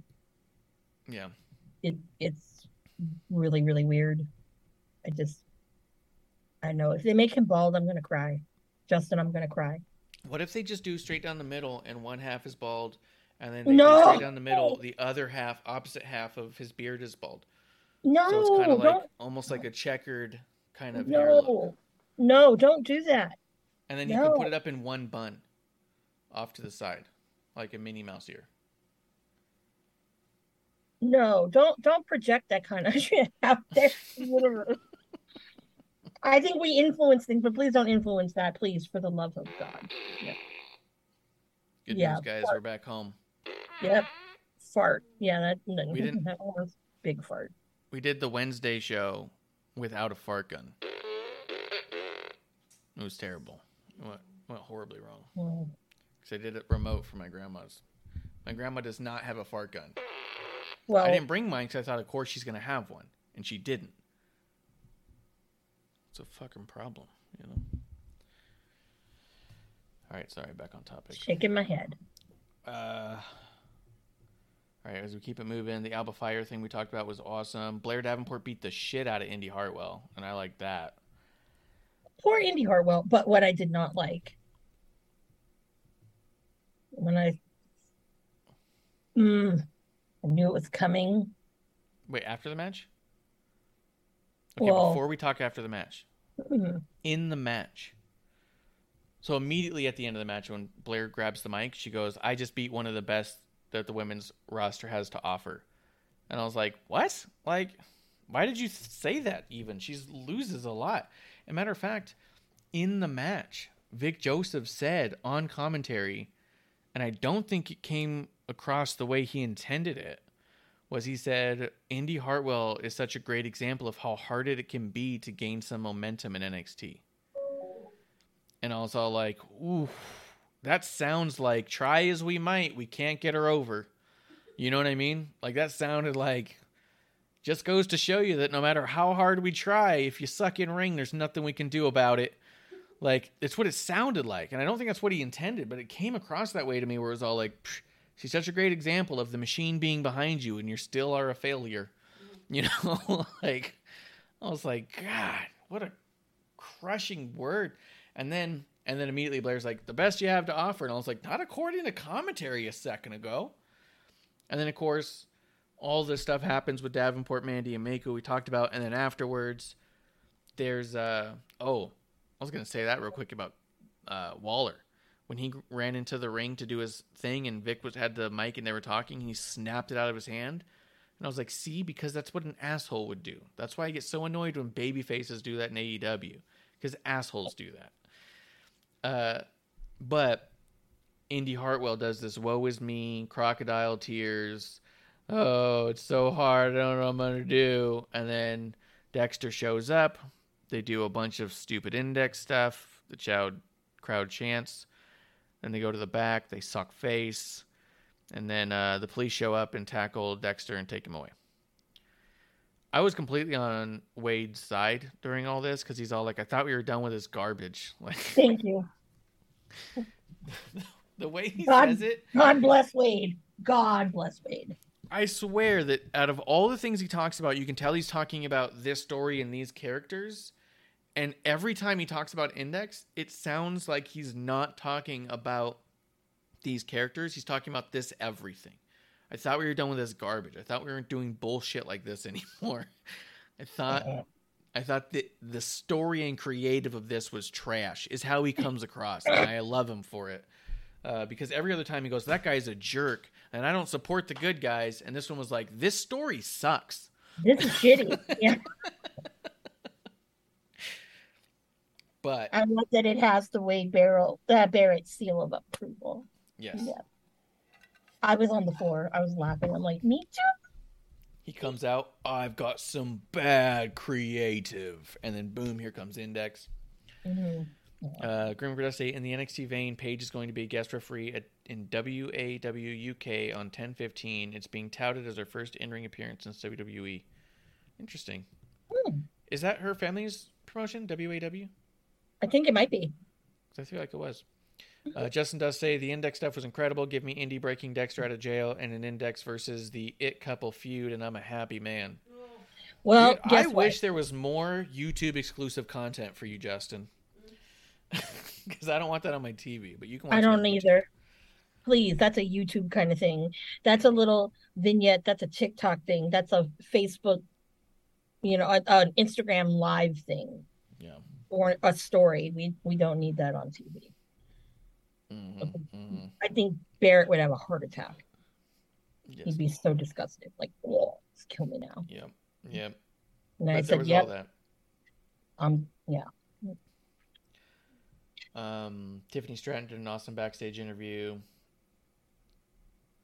Tony D'Angelo did a good one with Legado. JD McDonagh, his whole video package, he was hanging upside down looking scary as hell. That was creepy.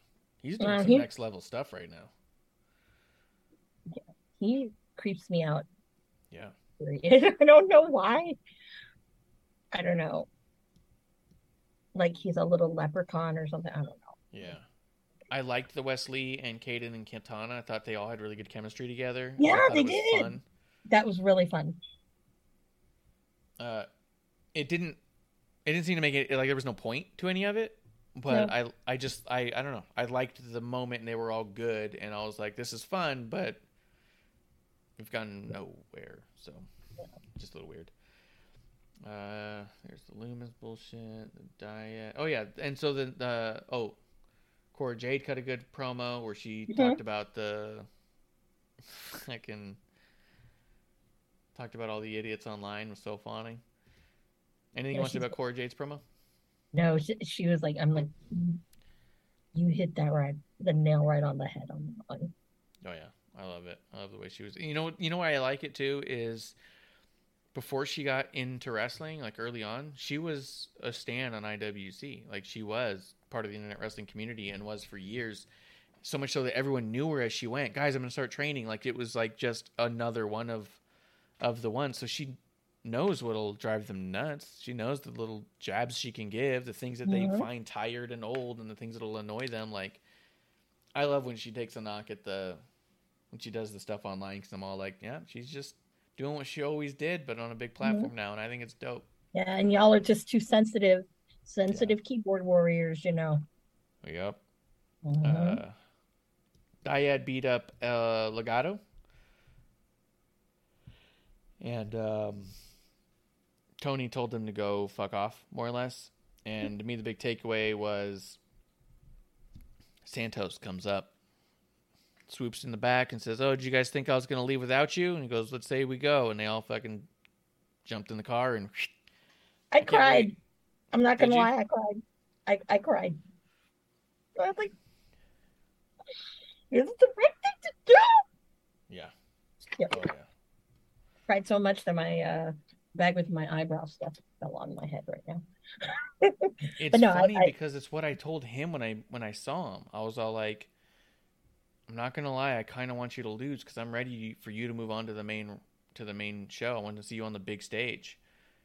And I was like, "But I wish there was a way you could take your guys with you, man. Like I like that package." And he was like, "Yeah, man." And he's like, "Amen to that." You know, like I was like, "Fuck, I wish there was a way." And he's all like, "Yeah, we'll keep watching then because you're gonna like it." You know, That's what we want. out. Everyone wanted.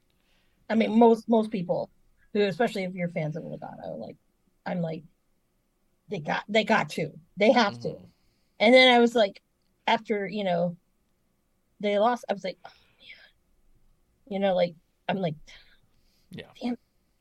And then when Saunders bought Waterworks, Yeah. like that was the best. Yeah. So I'm excited. I'm very excited. Very excited about that. I That was will make impressed. Oh, go ahead. me watch main roster shit. There's very few things that would get me to do it, but yeah. Yeah, it's getting close.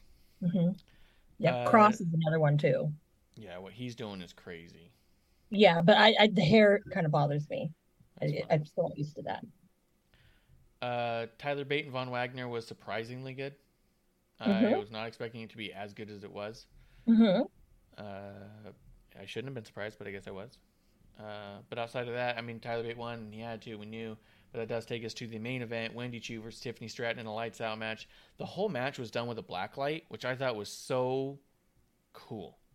Yes. I saw some people trying to give him crap, being like, "Oh, look at they're doing a lights out match, but they actually have the lights out. How stupid! How funny! How corny!"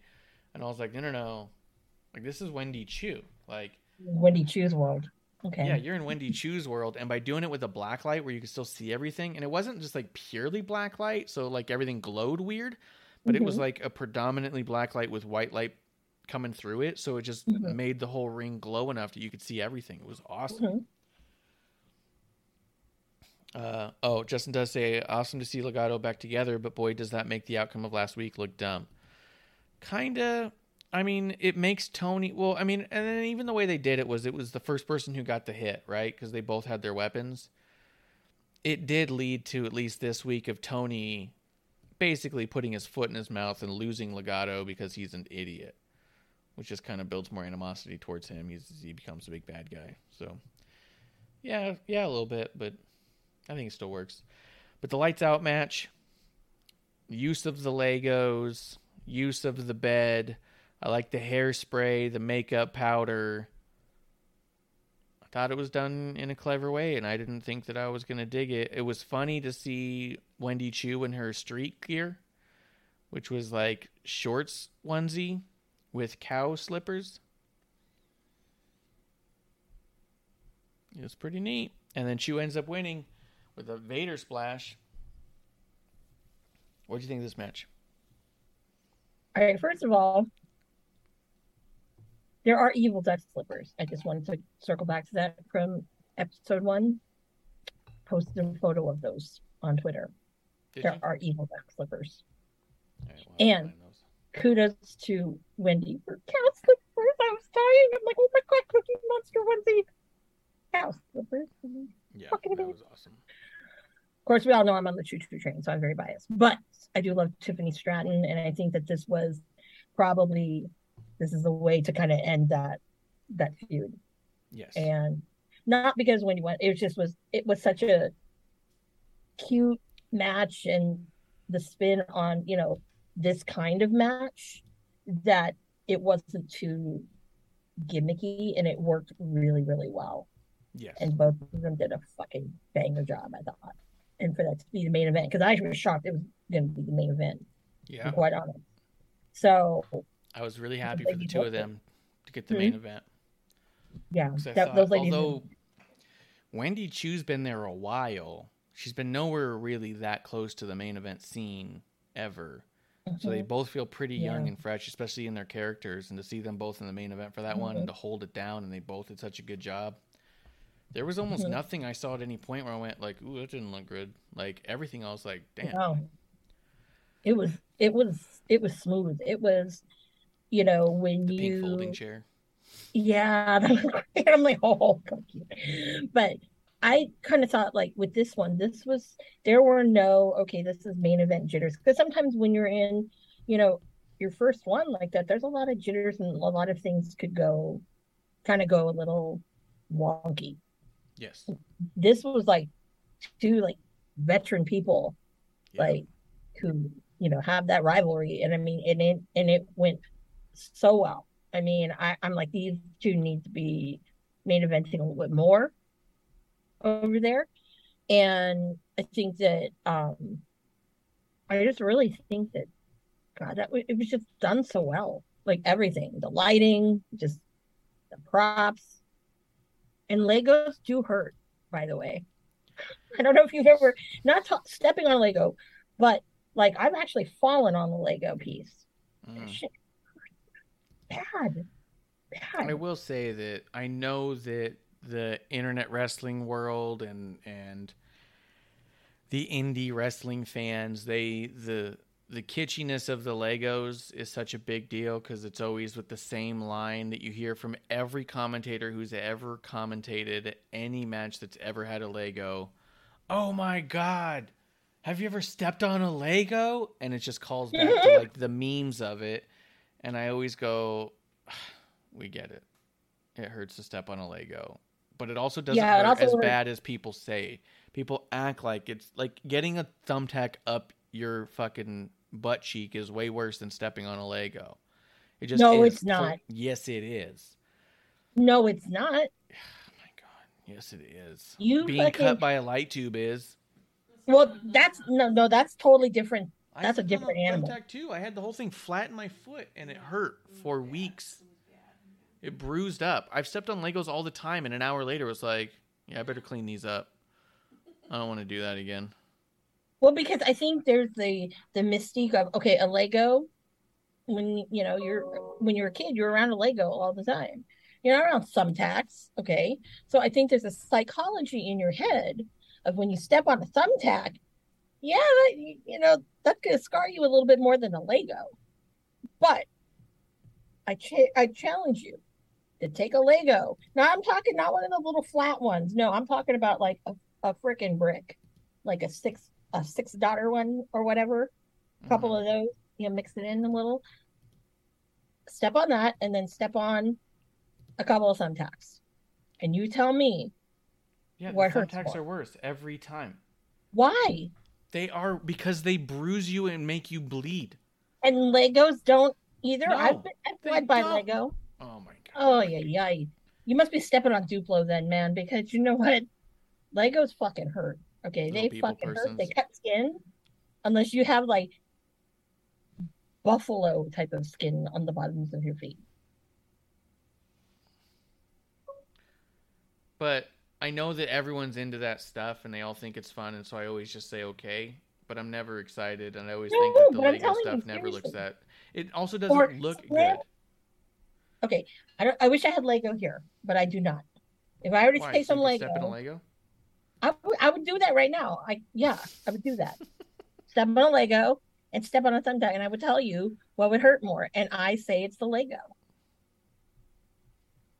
It's Yeah. definitely not. Because the the thumbtack, I don't know, unless you don't like needles or anything like that. Like a thumbtack, yeah, no. Now, if you were falling on anything, anything's gonna hurt. But I think that I don't know. You if you're if you basically got Germaned into a pile of Lego, or if you got Germaned into a pile of thumbtacks, it's gonna hurt. But Not I really. think Well, I mean, well, German suplex either way, yeah, it's gonna hurt. yeah, yeah. Okay. Don't tell me German suplex is not going to hurt. Please don't tell me that. But if you were landing either one, I think more of because the Legos aren't going to be sticking into your body. I think the shock of having thumbtacks stuck to your body is the mm-hmm. psychological part of it where you think it's going to hurt more because you have to pull it out and ow, that's going to hurt. No, no, no. I mean, yeah, granted, okay, it's going to hurt when you fucking take a shower. Yeah. But Yeah. yeah, well, Legos, Legos are brutal. Justin Time says it best. What kind of Legos are you playing with that they're making you bleed? Discontinue those immediately if they exist. Regular Legos. I've stepped on them before. No, you're a liar. Yes. No, I am not lying. Oh my God. They hurt. God damn I'm it. trying I'm, to kayfabe Yeah. everyone. No, But I'm what I am not. saying is that like it also doesn't look very impressive. Like when someone lands on thumbtacks and sits up and they're falling out of them and stuck into them, it looks like oh my god. But when you see somebody fall on multicolored little toys and then kind of get up and they're still just there, it just doesn't look all that like much. So I'm just saying that for me, Lego spots don't do it. But I always accept them because everyone else loves them. But I'm just saying the Lego spot, I was like, okay. But it all looked fine otherwise, you know what I mean? And it didn't look You bad. know- they didn't make them look stupid or anything, but I was kind of like, okay, Legos. And it worked because it was Wendy. More so than anyone else, it worked because it was Wendy. Yeah. Now, I've seen another person do gummy bears. That's stupid. That's way dumb. That's way dumb. But no. But I will say, if you were to be a victim of, I don't know, Darby Allin's skateboard and he fucking launches off a turnbuckle on your back, know, that shit's gonna hurt. Yeah, what if it had Legos If on the back? you had it? Lego on the bottom of the skateboard, no, it would not. yeah. There's a Uh, difference there. Kiro's in the chat though. Cheers to Kiro coming through. He said he does say Legos has sharp corners, so he's on your side. But See, exactly. They make you believe. anything else you want to say about that main event? I was really impressed by both women here, and I, I mean, it just was. What I If- just I if- can't wait for what's next. Did you watch the um after little interview that Wendy did? No, No, you should watch it. It's really cute. it's she did it for all the all the strange people, kind of strange, quirky people out there. It's on the on her socials. Um, WWE had. I On don't their- know who retweeted it. Someone had retweeted it, but that's how I saw it. They're digital exclusives. hmm Okay, we'll find it. Take a look at that. I thought that was great. I'm like, Yeah. and by the way, I will cosplay Wendy Choo on the Jericho cruise. Bringing a slushy cup and everything. Yeah. Yep. That's one of the because they have theme nights and I'm gonna do that. Most people yell, What the fuck are you? I'm like, you obviously don't watch wrestling people. Duh. I wish I had more hair so I could do her hair justice. Mm-hmm. Mm-hmm. Well, anything else you want to talk AEW and talk some of this mess that's happening over there? Oh God, let's talk about the mess because Let's oh God.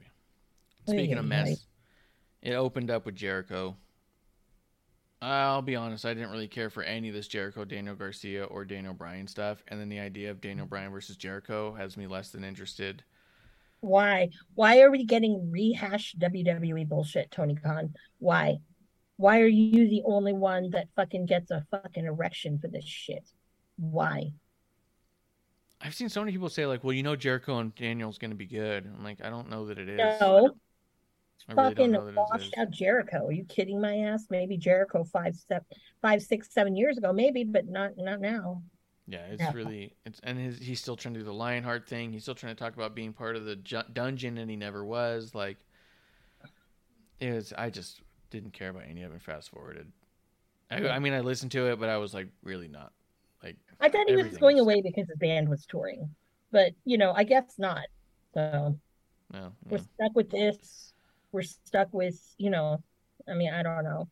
Um, I did want to comment and say, you know, I always thought that um All Out when AEW had started, that All Out was going to be the special of the of all of the pay-per-views that they would ever do.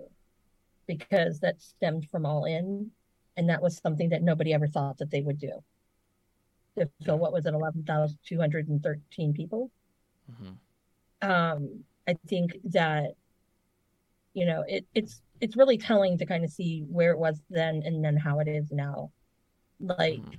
if you go back and look at all in I mean, yeah that was pretty fucking groundbreaking and it wasn't flooded with all of you know pro wrestling teams sitting in the first three rows Mhm. none of them were even no, I didn't even see any of them on the floor, to be completely honest. You know, yes, you did see some familiar faces in the front row. And, you know, and you saw, you know, uh, what's his face, Topanga's husband. That's where he had his bachelor party. So that's why he had John Mayer there. I thought that was fucking random. I'm like, John Mayer watches fucking wrestling, or is he bored to death over there? But still, it was, you know, something special. Now it's like a shell of what it, it was. There's nothing, I think, nothing special about this pay per view period. There's mm-hmm. nothing, I think. Yeah, Okay, so you're going to have another belt, and it's probably going to get put on the Young Bucks and Omega. Okay, been there, done that. You know, I mean, it, I don't want to see Jericho versus Daniel Bryan. Obviously, you know, Phil, I stubbed my toe Brooks. You know, that's not happening there with with Moxley and that bullshit. So it's like, what's special? Yeah, there isn't- there's nothing on this card that I'm. I, there's only one match that I'm actually interested in seeing. Yep. Mm-hmm. But I the rest of it, yeah. Uh, Kira does say AEW mess, yay. And then uh, Justin says, This Jericho Danielson match going to be an overbooked mess. Kiro says, Currently dangerous in the ring, Jericho versus a guy, if he hits his head the wrong way, dies. Very smart match. Uh, and then Justin says, Actually enjoy what's going on with Daniel Garcia. So before we talk all out, like in, in, in whole, uh, the Daniel Garcia stuff, this is part of my problem with what this promo was. It was so childish. Mm-hmm. It was childish in the way that it was conceived, the way that it was delivered, and even the way that the fans were reacting. This, you're a wrestler, you're a sports entertainer, this back and forth on a thing that is like this made up branding back and forth, especially with Vince gone and WWE making it a point to to to to use the verbiage that was not always allowed. The fact that Drew McIntyre and KO had a promo the other day, and Drew said we're wrestlers in a wrestling re- ring, so I say we have a wrestling match, just to drive it home. Like guys, things are different now. We're gonna say some things. Uh, Jer- Kevin Owens said to somebody else somewhere, "I was like, I don't care if you call yourself a wrestler or a sports entertainer or whatever you want to call yourself." Oh, that's what I mean. Drew said that to KO too. He's like, I don't care. You call yourself a wrestler, a prize fighter, a sports entertainer. I don't care. I just want to fight you. You know, and it's like they're saying it. So now this whole story, this whole world that Jericho's built around the idea that Vince McMahon was specific with his branding is now also outdated because the that brand is no longer branding the same way necessarily. So now mm-hmm. this you're a wrestler, you're sports entertainer, when you're really talking about the same thing anyways, and you're talking about a company that is just as sports entertainment heavy as WWE, it comes off like you're talking down to your audience, like you're trying to tell them there's a difference when there just so clearly obviously is not. And it was really stupid. Uh, Kira said wasn't a big com- uh, wasn't a big complaint for the longest time of WWE fans that when WWE had too many titles. How many does AEW have now? Yeah, yeah. There's over twenty on their television, but yeah, the whole thing. I was like, this is stupid, man. I feel like I'm dumber for watching this. Well, But Jericho's just that way. So let's talk. Let's see. Dax versus Jay Lethal. A lot of people love this match. Thought it was pretty good. Like it was good. It was great. Like Dax is awesome. Jay Lethal's great. I just didn't see what we're doing or why. Like I don't understand this rivalry. I don't Uh, well, understand. I don't understand having a trios rivalry outside of the trios competition. I don't know.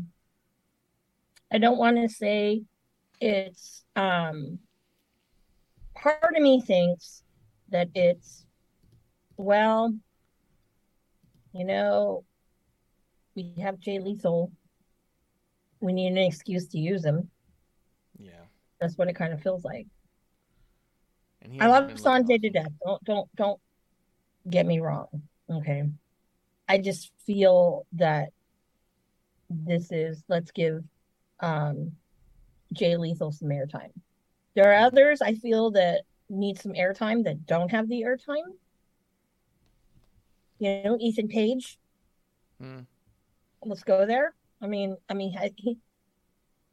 I mean, I'm just so disappointed on how they've used him in AEW. Remember the last time we saw him that promo we cut Yeah, about how he's being misused and how he needed more TV time? Yeah. They never gave him time again. nope, nope.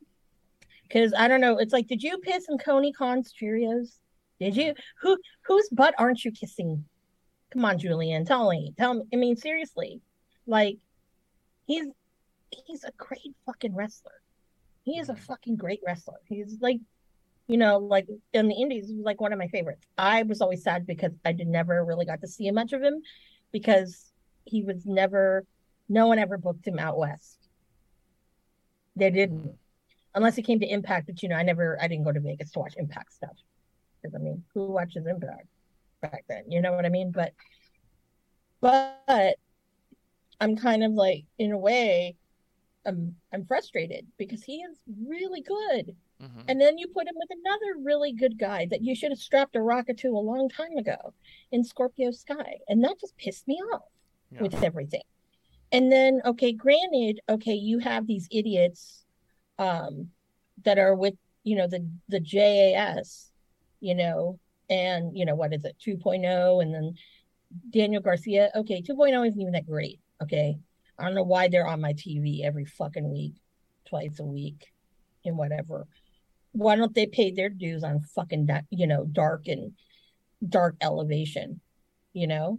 Because they ain't that great, and I don't, I don't think they were great where they were before either. So, you know, Daniel Garcia, yes, he's good. Does he deserve where he's in the spot he's in now? No, because there's other people who put their dues in. Yeah. So, but you know, obviously, you know, he's one of Jericho's favorites. So, you know, that seems like he's now the EVP of choice that gets to have anything they want. That just seems that how that is. Yeah. Um, which is weird. But I don't know. I just I mean, yeah, FTR, you've got every fucking belt. Okay, yeah, woo. We don't need to see you every week, twice a week, you know? Well, here's the frustrating part about that is that FTR is that good and they have all those titles, but they're nowhere near the AEW tag title scene. No. So it's also like you guys are the best tag team they have, and you have every belt, and you always come out with all of them, and you don't have the you one have here, and Yeah. your number one contender, and they're just pushing you to the side. Like Yeah. It doesn't Rankings make any sense. Rankings The shows sense. have just been been so discombobulated and so disjointed, and I felt like that was just another example of Tony Khan video game booking. Well, I haven't seen these two wrestle before. Okay, but why would they wrestle? Just cause. And the other thing is that, like you said, the the rankings don't mean anything, and they make it really clear. And the only reason that early on this video game booking was working was because the rankings were more leaned on. And so you go, why would they have this match? Well, because they need a match to get a win to help the ranking. Oh, okay. Yeah. I can excuse that then, right? This is when we're told, like, why are they having this match? Don't know. Yeah. You know, like they don't need the win. Well, they're already number one contender, but they're not getting the match. So it doesn't help them. You know what I Mhm. mean? Like, they just want to have a match because they want to. And you just, okay, well, I guess that's all the story I need. Like, what? And then here's one thing I don't get. Speaking of with this booking, all right, no offense, I love Claudio, but you know, you're you have a brand where that belt came from. Mm-hmm. Him, Wheeler Yuta, you know, the ROH tag titles. You have a fucking brand you bought. Why aren't we using this brand? Yep. Okay. I don't care if it's on TV or not. Give me a fucking pay per view. Okay. Because, you know, Ring of Honor does kind of deserve something. You know, if you're going to buy it to hoard whatever, then, you know, then just you shouldn't have brought those titles back. You shouldn't have hired people, you, you know, all that other shit. Yeah. You shouldn't have done it. But yeah.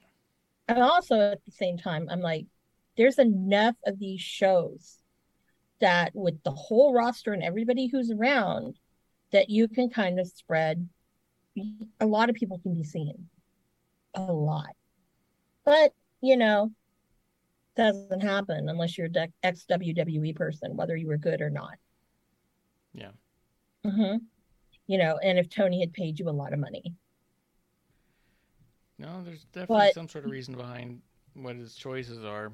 But so we end up we are going to get Motor City Machine Guns and Jay against FTR and Wardlow, and I don't know why I need to. I well, okay. It'll be first good. of all, first of all, I'm loving that because I fucking love me some Motor City Machine Guns. Okay, sure. not gonna lie. I'm so happy when I finally got to see them in person for the first time that I was I was to the moon.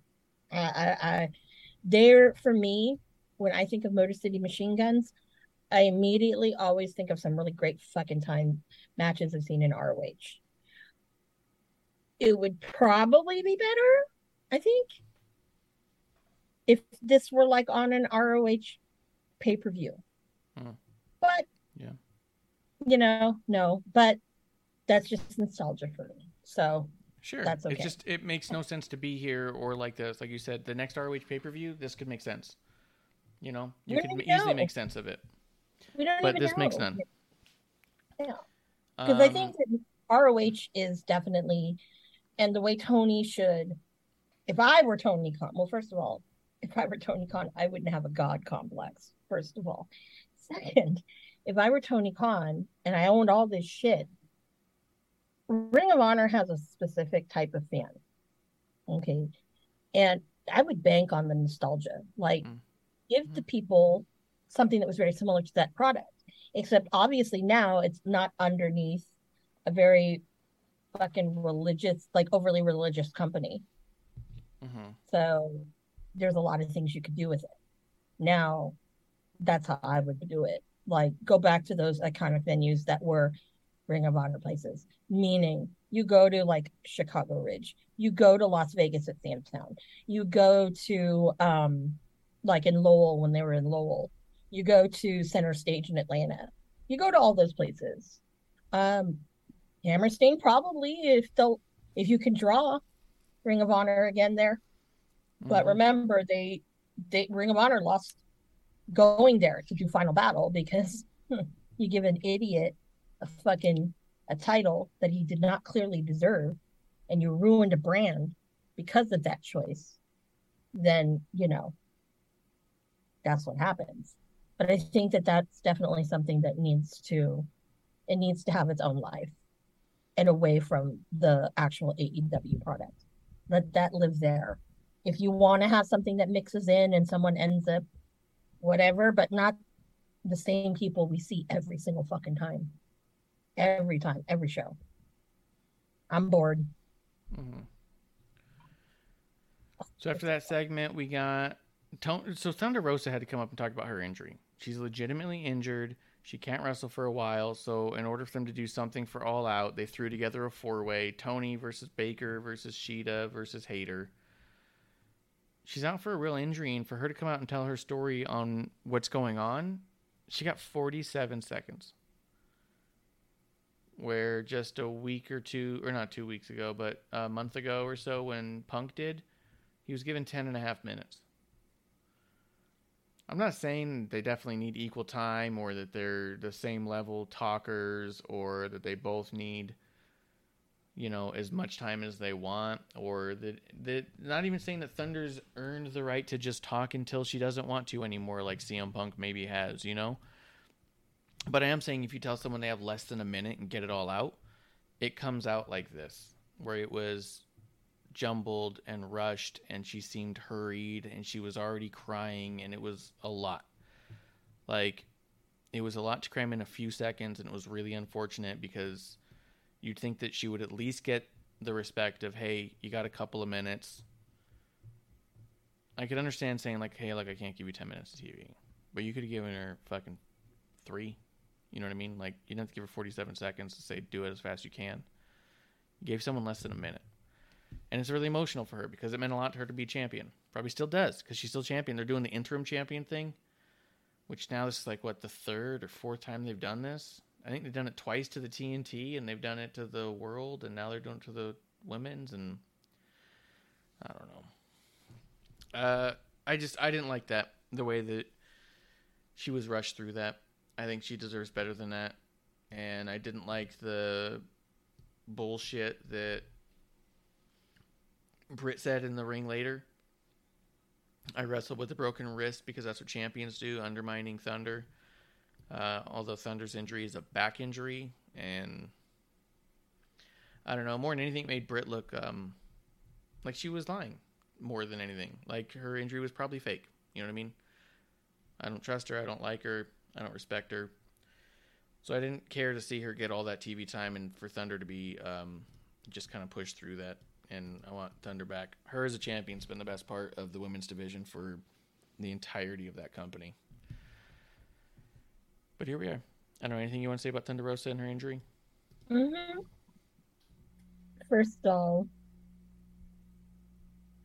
you know, when you see things like this, and you're given the most expensive employee on the payroll has carte blanche versus someone who's a fucking hard worker and actually a champion of your company getting 47 seconds and then you have the another favorite of yours get probably double the time to say her piece.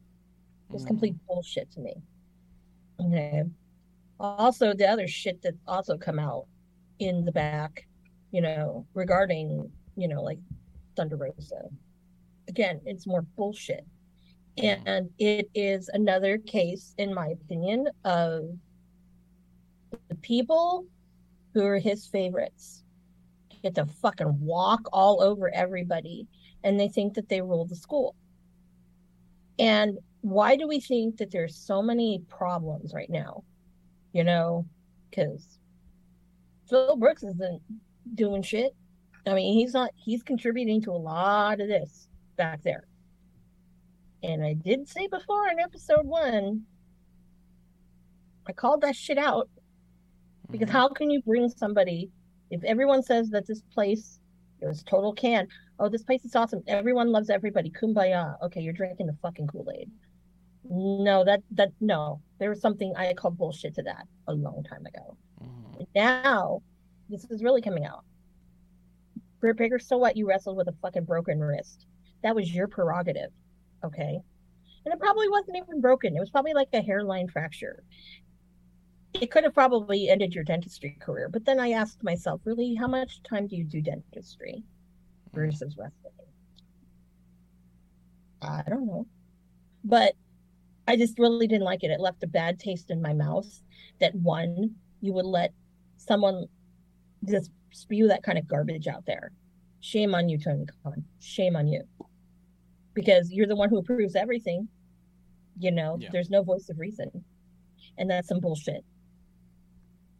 And it, it upset me because you saw that Thunder was visibly upset about you know, not being able to compete, you know, and to just kind of do her wrong by that whole thing, you know, just bothered me. And, you know, I wish her a very speedy recovery, you know, and I just hope that people who, you know, all these, you know, the internet wrestling community, you know, just just chill. okay, you you don't you don't know what goes on, you know. Then you know, people look at me and like, well, how do you know? Well, people tell me things. So, but I'm just saying, you know, there are people that you might think are the greatest thing since sliced bread, but in reality, they really aren't. Yeah. And they're just a semi decent actor, or at least you're buying into it. So you need to take yeah. things with a grain of salt. And the with Thunder Rosa, the amount of yeah. people online who are saying that Thunder's faking it or that she's actually suspended and all that, like, it was, it was no, bullshit. or she's afraid of Jamie Hayter. Yeah. She, she broke her nose.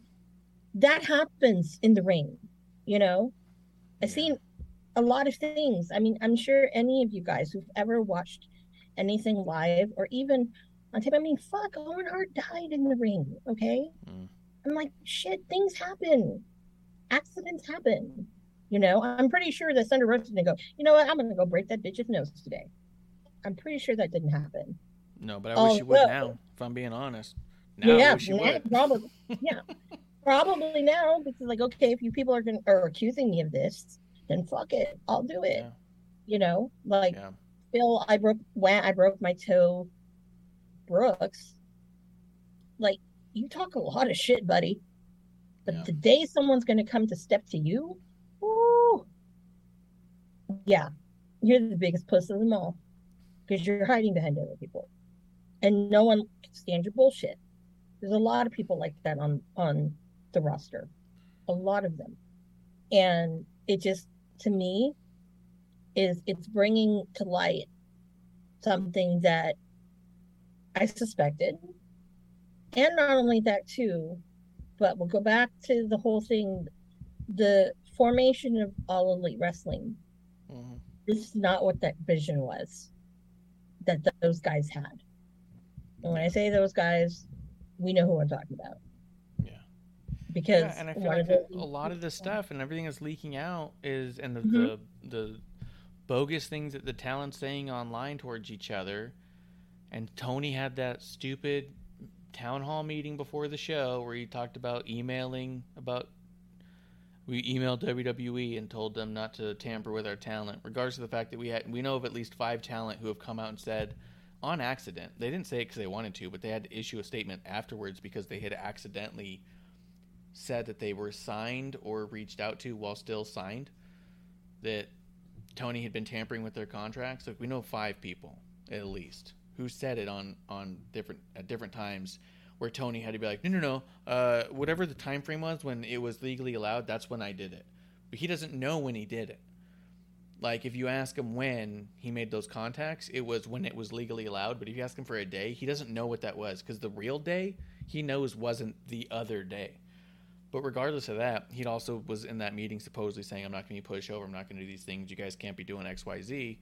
And then they're all doing those things. What it shows me is that majority of that talent back there don't respect him. They don't fear him the way that other people feared him, feared Vince. You know what I mean? Like people wanted to do right because they wanted to keep their job and they didn't want to mess up and they wanted another chance. But with Tony, it's it is what it is, man, and you can do what you want. What's he gonna do? He hasn't ever fired somebody. Jimmy Havoc's the best one we got, right? That's the only one you got. And that was barely even an actual firing. Was it Sadie Gibbs? Something happened with her during the pandemic where she had like a issue with uh, a visa for a show. She finally made it, but because there was that one issue, he just released her of her contract. She's never rested since. Um, but if you're not afraid of fucking up, why do you care if you if he doesn't want you to do something? You know what I mean? Like nobody has any kind of respect for him on that level, and I think that that kind of stuff comes across when you're seeing the talent just bury other talent like this. Punk burying Paige, Britt going out of her way to try to undermine Thunder when she's going through actual stuff. Then you know, Britt talks to fucking Meltzer. You can tell by the way he reports on her. So of course all this negative stuff about Thunder's coming out, but Britt's not the one to blame here, right? Like it's just so stupid, man. Yeah. And I think that it's just it goes to show that that there's just no respect from the bottom up more than anything at all. No. Kiro does say interesting thing happening with AEW. So they are saying they sold 9,200 tickets for the Canadian debut. The arena has 7,600 capacity, specifically for wrestling and boxing. That's interesting. I do know what I saw it was like max capacity was like eight seven eight eighty seven hundred, and they had sold like eighty two hundred, and so they were or like eighty one hundred or eight thousand. Like it was pretty close. It was like seven hundred shy, but I didn't hear the the other side of like the potential of like selling they saying they sold out more than it can can hold, which I think is also funny. But I don't ever hmm. trust their the numbers, which is also fine. Like I think I think either way it sounds good, right? Like if you're a few because I saw someone saying like, "Oh my God, look, they can't sell out," and I was like, "700's really close. like they have eight thousand. That's good. They did good. Like let's not also pretend things are worse than they are. Like when they're doing good, say they're doing good. Yeah, but you're you're also I don't know where they're doing in Toronto, but I don't know. That doesn't sound like you know anything that's a significant venue. Yeah. You know, that's ha- half maybe half the Staples Center. Oh yeah, I mean it's it's fine. It's an arena, you know, whatever. That's kind of shows that Raw does and SmackDown. They typically do like eight to you know eight thousand, eight to twelve thousand size venues. Like it's fine. I, am not bothered about that stuff. But yeah. that's funny that that Kiro heard that. Yeah. Uh, Chris in there Canada, says you won't go go to California, so you know. That's what Chris is saying. He says Brit ain't shit, and he says AEW needs to come to NorCal ASAP. And Kiro says it's Coca Cola Stadium in Toronto, one of the smallest arenas in Toronto. That's funny. Well, I mean, we'll see what happens. I mean, yeah, I wasn't real pleased with how they're handling the Thunder thing and all the stupid backstage politics and the stuff with Eddie and Sammy, like all that oh, stuff. okay. Can, can I please go there? Can I please? Oh, go, go ahead. Yeah, yeah. I thought you might want to. I do want to. Mm-hmm. There are quite a few people in the world, and I hope they're all they're all they're all realizing this. Okay, this is why a lot of people don't like me because they thought that was very melodramatic when Sammy Guevara fat shamed me. Okay, once fat shamer, always a fat shamer. You said you'd rape Sasha Banks, called fucking you know, basically fat shamed Eddie Kingston. Tony Khan. Let's go there. I don't know why you kept this motherfucker around. And of course, if you look at my Twitter, it said I told you so. You can't a person if they're if once an asshole is always an asshole. So if you have someone that exhibits this kind of behavior, I'm sorry, no fucking um no fucking like I guess whatever they did, sensitivity classes, I think is what it's called, can cure that. You're always going to be an asshole. Hi, Phil Brooks. How you doing? But I will say this: there's no, there's no absolute no tolerance for people to behave like that. Okay, and all of these people who are like, "Oh, poor Eddie," you know, Sammy fat shamed him, are some of the same fucking people who said I was dramatic when fucking he, he did the same thing to me. You know what? That's just not something that's cool. And you also are the same people who probably don't want fucking Marty Scurll to wrestle. Well, you know what? Get over it. Get over it. I think Sammy needs to go away. I need his I think his bitch is also another toxic person. She needs to go away. Because now I'm more and more that I think of it is I'm like, damn, he did his ex fiance dirty. I don't know any of the details of it. I don't want to know. But all I know is this is that sometimes someone who might be a favorite of yours, you got to look between the lines. They're not always that great. I'm going to go there. They're not always that great. So take that with a grain of salt. That was my I told you so moment. And I did say this kind of shit on episode one before. So, yes. Just saying. Now, as far as Phil Brooks is concerned, I really don't like how he, you know, has treated people, not just Hangman, not just Cabana, but people in general. And, you know, and it's acceptable because the man in charge allows this kind of shit to happen. And if you notice, it's a lot of people that are favorites of his. So, what precedence is that setting? I think I said that on episode one before too. Because Yeah, I don't think anyone there is handling it right either. Like I don't think Eddie handled it right. I don't think Sammy. No, Eddie right. didn't handle it right, That, I don't think that Tony's handling it right. Like that's what I'm saying. Is like there's no respect anywhere, no, and that's why Eddie you're getting all this. didn't handle it right. But you've got to admit, okay, this is where I think Eddie's in the right. You don't fucking, you don't do that because if you do shit like that, you got to accept the consequences of what happened. And you know what? He reacted. Yeah, that was not a good move to do. But if I were in Eddie's shoes, well, been there. If I had the chance to punch him in the mouth, I would have punched him in the mouth too. Right. What I'm saying Because- is, if nobody's handling it right, there's a larger story to be told, and I think it all comes down to a lack of respect amongst their peers and the higher ups. There's no respect in that locker room for each other and for the up, and it's except for like their little tight knit groups, and I think it's starting to bleed over, and we're starting to see it and hear about it. You know. Yeah. Did you hear on the acclaims rap? Caster had made a comment about, you know, basically having through sitting through another like, you know, meet backstage meeting with Mhm. everybody. Mhm. So obviously, to even everyone thinks that those things are a joke, Yeah. you know.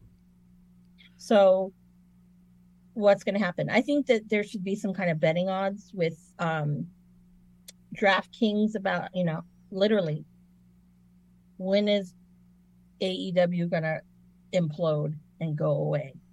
And we've already given them a pretty sh- short shelf life. Mhm. But if this shit kind of continues, I don't see them lasting another year, maybe a year and a half. Because there's no Uh, way. Chris says, "I love you, Amanda. Never forget that." Sammy fears Amanda, and also Kiro says, "I gotta wonder how AEW is getting half their people across the border for the Canada show." That's funny. oh God, good question. Um, I can yeah, name I five that. people right now that aren't allowed to go to Canada that are on their roster. Oh yeah, at least there's gonna me probably be a lot of uh, backstage tapes, a lot of uh, a lot of pre-tapes. Yeah, for one, they got to be vaccinated, and there's a good chunk of them. Probably no Jericho, no Young Bucks, no. I thought all Um, of their roster was vaccinated. All of who? The AEW roster, Yeah, they said they're all vaccinated, so we'll see who shows up. unless Tony lied and you know has fake vaccination cards for people. Actually, I would. I. I. I mean, I would.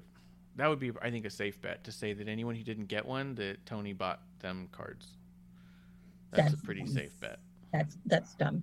And you know, it's very interesting to me when money. people vanish from AEW, like without any rhyme or reason. Vicky Guerrero. I love Vicky. What the hell happened to her? And we haven't seen much of Nyla Rose lately. I don't know if she's injured or not. I have no idea. Poor fucking Ruby Soho. I'm not even gonna go there anymore with her because I'm just like All right, let's stay on topic though. We are. It's getting late. We still want to get through some of this stuff.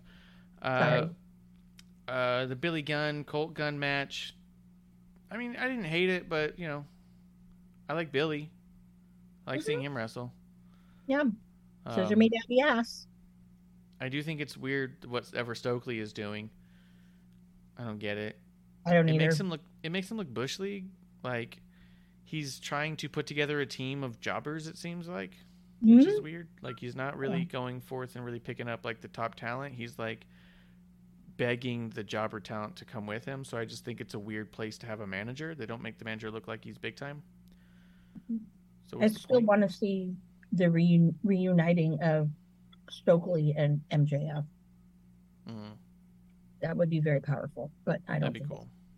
But it's not Uh, Kiro says you can't enter with any kind of Canadian felony. So a misdemeanor in the U.S. that is a felony in Canada uh, bars you entry. Oh, then there's at least 10 or 12. Yeah, there's a lot of misdemeanors going around there. Uh, the Britt Baker and well, let's see, Swerve and Keith Lee came out to even the odds. Oh yeah, yeah, that was fine. I don't like them jumping Billy, but let's see, Britt Baker and KiLynn King. I didn't care for any of it. It looked pretty bad. Um, the backstage thing with Swerve and Our Glory challenging the acclaimed. Like, it's not that I don't want to see the match. It's that they're just avoiding the the ranking system at this point. and I'm like, fuck, like it really bothers me. Um, but probably be a good match. I gotta imagine. I'd like to see the the rap, and I want to see if Swerve will have a rebuttal. Mm, that would be really cool. Have Acclaimed come That out first and rap, and then Swerve come out and be like, "Wait a second, Hold I up. could do this." Mhm. Oh yeah, that would That'd that be really be great. fun. I would I would pay like to that. see that. I Yeah. would pay to see that. That that that would be really great. But then again, I, I don't book this shit. But if I did, you would have got that from me. That would have been my booking. That would have been it. Uh, Chris does say the AEW Tag Team Division really hit hard when Swerve and Keith Lee won the championships. P.S. Ricky Starks and Will Hobbs should have been champions. Yes, for sure. I well, I guess we really got to see what they're doing on the other side of this Ricky Hobbs thing. We'll get there in just a second because we're getting there pretty soon. So let's talk real quick before we get to that because that really is like fuck, there was like nothing else in this show that I liked except for Can these we last talk two about- segments. So let's talk. we talk about one of the shortest matches? I think Yeah, that- I was thinking we could talk about that and we could wrap up on Starks and then we can call it. Mhm. Uh, so yeah, we have the interim world championship match, which, like I said before, I believe was episode one. I didn't get the impression that's the way that Tony wanted it to go. And then there were some rumors coming out saying that it was Moxie's idea to do it on Wednesday. I don't know. And I don't know how any of that would work. And I don't know why Moxie would even want that. But here it was in the middle of the show. CM Punk loses to Moxley in three minutes because he because he has he hurt his foot while doing a kick to Moxley. Like it was one of those things where like he was trying to give himself an out. Like, oh, I'll say we re-injured the foot. That way, it's not like I actually lost, and I did it to myself because it's not like Moxley's a tough enough guy to beat me. Like, I felt like it super undermined Moxley. So much so that Punk did a weird thing where he got his ass kicked and looked terrible doing it. He didn't even sell getting his ass kicked well. And then it was so like I does Punk not like taking a DDT because all of a sudden the Death Rider was suddenly a double arm suplex.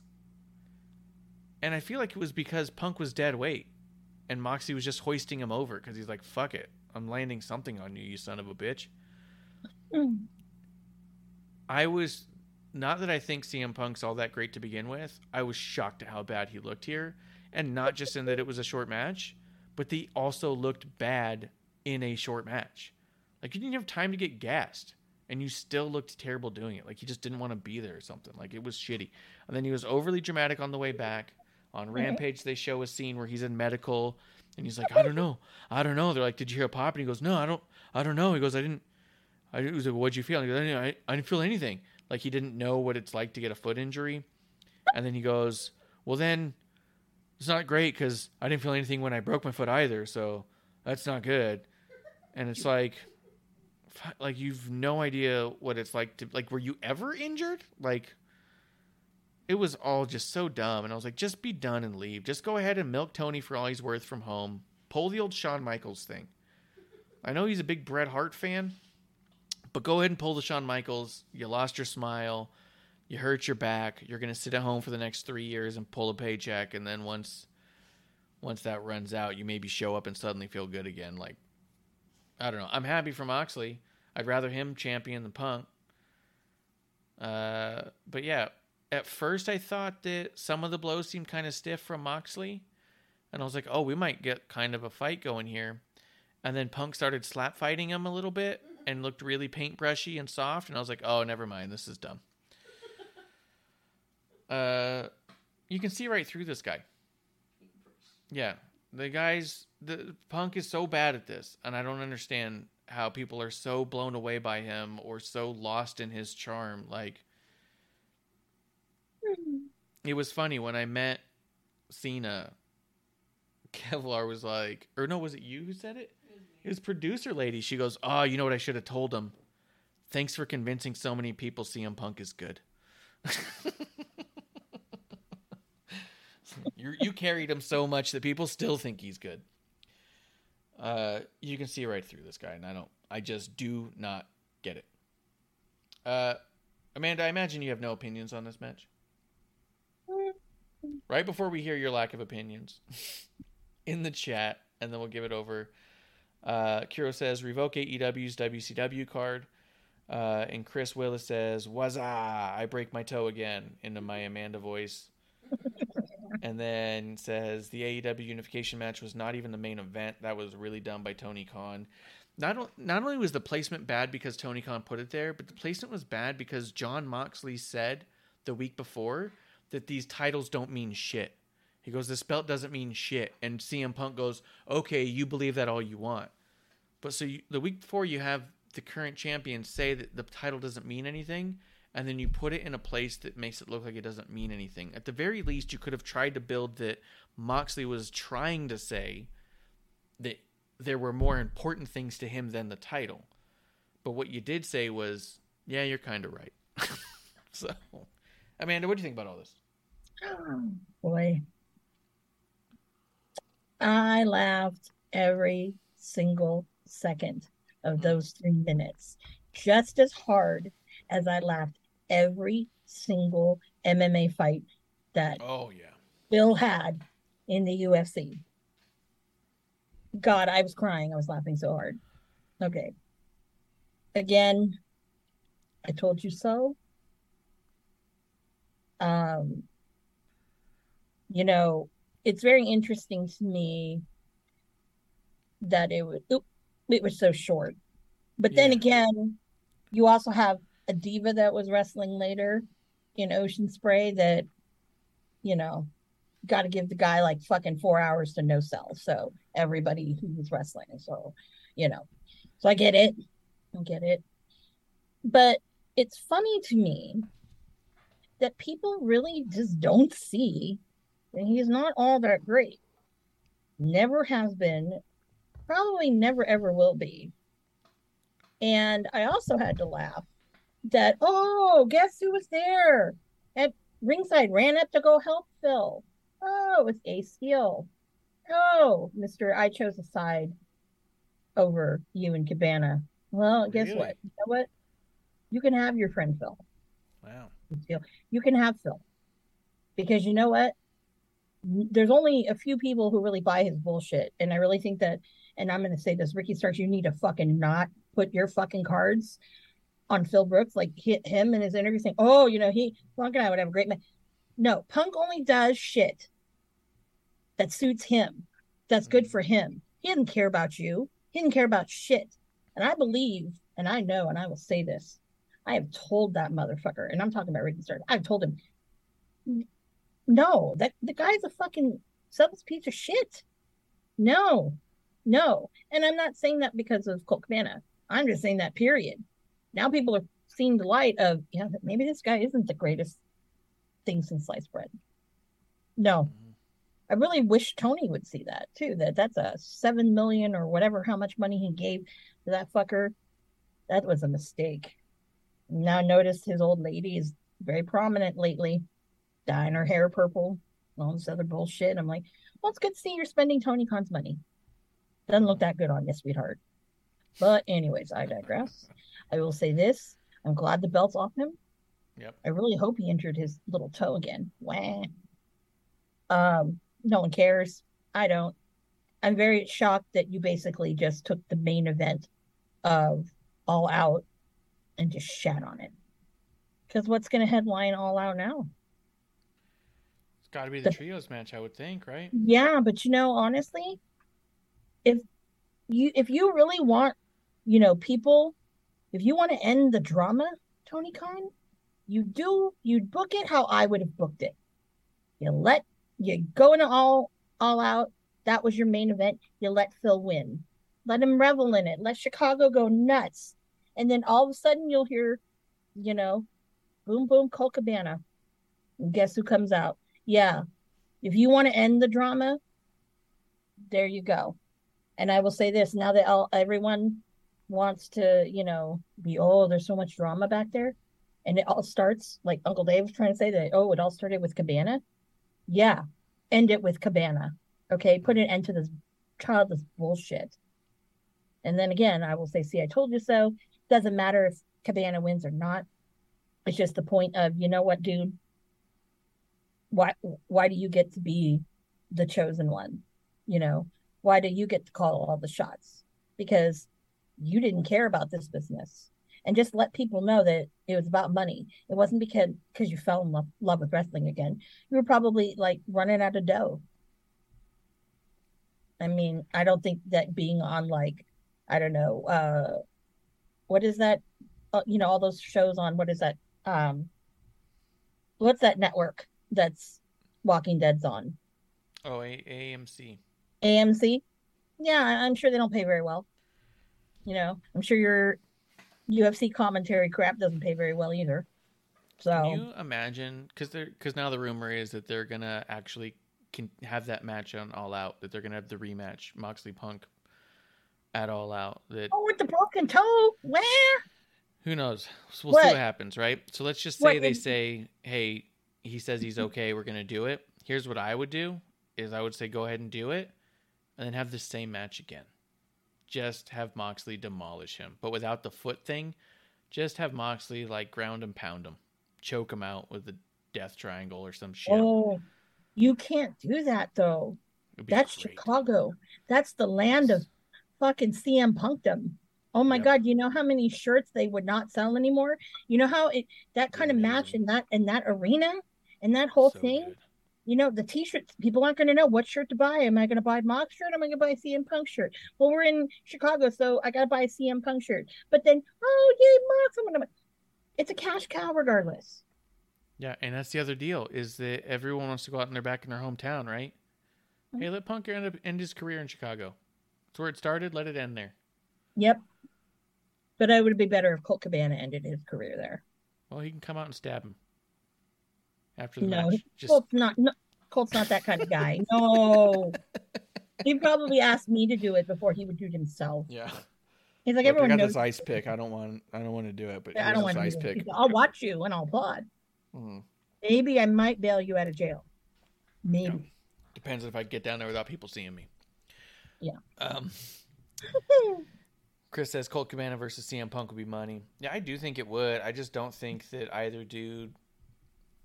I don't know that either side respects each other enough to actually do it cordially. Like that's what made Shawn Michaels and Bret Hart It's kind not of about an it. anomaly. That's not what it's about, though. That's not what it's about. What was it about? They actually hate Being each other. cordial? No, it's beyond that now. There was an opportunity once for it to be cordial, and that's when he came there. But Phil Yeah. didn't want to do that. That's what I'm saying. Yeah. that both sides aren't at that point. Like what made Brett and Sean so amazing in their actual hatred for each other is that neither one wanted to give the other one the opportunity to say that the other one was unprofessional or not good in the ring. So they were constantly like when the bell came down to it, like backstage it was a mess. But when the bell happened, neither one of them was going to give the other one any excuse or anything. So they just were kind of trying to outdo each other at being the best and most professional out there. They weren't going to hurt each other. They were going to protect each other better than anybody because there was no they weren't going to give the other one that leverage to say they were unsafe. I don't think that CM Punk or Colt Cabana cares what the other one thinks at the end of the day. Nope. Nope. And you know what? The better man would win. If it came to a real fight, CM Punk's never winning. Doesn't matter who's in there. He'd lose to negative one. Mm, yeah. Hell, I think of that um fucking Danhausen's jar of teeth. Yes. Just the jar of teeth. Not Danhausen would beat him. Yes. Mhm. CM Punk probably loses fights to his own furniture. Well, he's got the world's ugliest dog, so you know. Well, I'm saying he if he broke his toe in the ring, he probably stubs his toe on a coffee table, goes down for a week. Oh no, he's probably in bed for like for a month and bitching about it. Yeah. But he'll say he'll say, "Oh, I stepped on a Lego." Yeah. But they hurt. Lego. Yeah, I bet. He probably slept on a Duplo, like you know the the ones for little kids. Yeah. Uh, the last thing that happened in the show that I thought was notable and actually the highlight of the entire show. Mhm. Oh, which would, by the way, real quick, the Jon Moxley backstage segment I actually liked. I liked him. He was fired up and it came off good. And it, this Mhm. is the most I've liked Moxley in a long time. And I don't like Moxley, so that was pretty good. Yeah. I haven't Mhm. liked a lot of what he's done in the past year. And this whole episode, this, the promo afterwards, oh, I'm sorry. Is it not supposed to go that way? And then everything, I rewound it and rewatched it a few times because I was like, am I missing something? Because I'm loving this. like, Yep. I'm- you know what I mean? Like, I was like, he's usually like not on point with a lot of this stuff to me. And I just watched it like three or four times. I was like, damn, this is good. Like, this is great. Like, uh, um, but the other thing that was that good, that was worth rewatching over and over again, not because you're surprised, but because it was as good as it could have been, was Ricky Starks coming out, cutting his promo on Hobbs, calling him a snake. Where I come from, we cut heads off snakes. It was awesome. He was emotional. He was fired up. He was shirtless. He was doing it all. His butt looked good in faux leather pants. Yeah. His faux leather was good. Mhm. Yeah, I uh, I thought he did awesome here, and it was I, to me. This is what he's needed for a while. He's been teetering on great stuff with no purpose. He's been teetering on making something out of nothing, and he's been constantly for years teetering on that guy's got something, but nothing that anyone's grabbing onto. Everyone's being like, "Oh, don't count him out," or "Oh, he's underrated," or you know who has potential. Ricky comes to mind in a lot of those, where this is an identifiable. Watch this promo and tell me he's not a star. You know what I mean? Like this was his blowout moment, and he needs to win this match. That crowd though did not do that justice though. No, That's the one takeaway I have. That crowd was so fucking dead. And I don't know why Tony put it between those two those two fucking matches mm-hmm. because it it was great, but it could have been even greater and Yeah. have more impact, in my opinion. Or maybe I'm expecting too much no, from Ricky. I don't know. Maybe it is. But you cannot tell me, no one can tell me that that kid is not due for something fucking great right now. No mm. one can tell me that. No, no, no, that's not him. And Tony would be stupid right now at this point if he fucks this up. Because honestly, right now, Ricky's in a pretty good position. Because he's the kind of guy I think that now that he's in a bigger light, that Triple H would grab him in a heartbeat. In a heartbeat. And I don't think and I think that Tony is too dumb to realize this. yes, I mean, so, and I'm pretty sure because obviously, since Cody's over there, all he needs to do is just drop one, two good words, and then guess what? and Bayley. Boom. Yeah. He's got Cody and Bayley on his side over there, and Mhm. Triple H listens to both of them. Yep. hmm You know, I do think that this is what what I meant. Like, this is what he's needed because if you showed a guy like a Triple H all the other stuff, yeah, there's potential. You show a guy this, and you go, "There's no denying." You go, "Oh wow, Yeah. hold on." When's Because his contract up? Yeah, it's been the three years of the three times that he went to the performance center. Every time it was a no. And he always told me, I don't understand why it's no. And I said, because you're don't you no matter what you do, you're not fitting that mold of what they want. You gotta you gotta make it so I'm telling you what you need and not be shy about it Yeah, you've because closed mouths don't get fed Mm-hmm. and whatnot. And he was a person on the Indies who he always felt that people should come to him and Mm-hmm. not go out there. But at the same time, would also like question, I don't understand. Like this person's getting this and they suck, and this person, you know, and I'm like, because you're not putting yourself out there the way you should be. And you have no one to blame but yourself. You know? Because buzz will get you somewhere, but it only gets you so far. And if you're only willing to, if you're not willing to, you know, really bank on yourself and you're waiting for something to happen, it ain't going to happen. Trust me, it ain't gonna happen. You gotta do you gotta do the work. Yeah. Great example. He did the fucking work. Yep. And look where he is now. Chris says The in the book- chat, I wish the Ricky Starks promo was a good 10 minutes and said Ricky's versus Hobbs should be an interesting all out sleeper of the match, uh, sleeper match of the night. I agree too. I think it's going to be the match of the night. That's the best that's gonna be the best match period. Yeah. For me right now, the only thing that would eclipse it is if A, my CM Punk Colt Cabana scenario happens, or B, you really reunite the fucking elite and a certain per- person with an umbrella comes out. Mm-hmm. But that ain't gonna happen. So this is the match of the night. Now, two things can go. One thing I think that needs to happen, Ricky needs the win.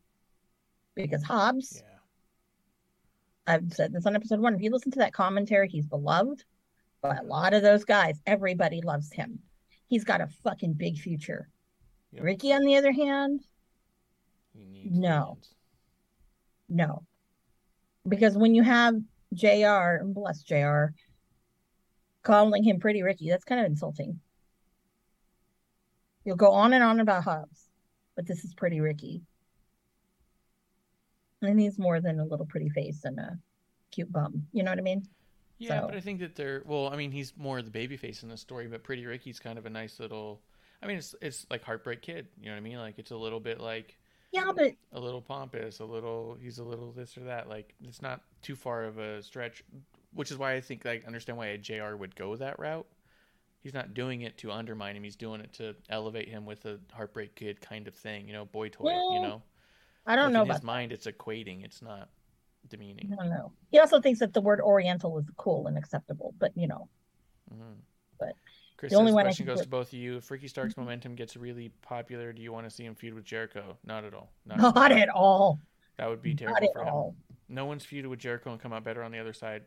Just Nope. look at all the feuds he's ever had. Not at all.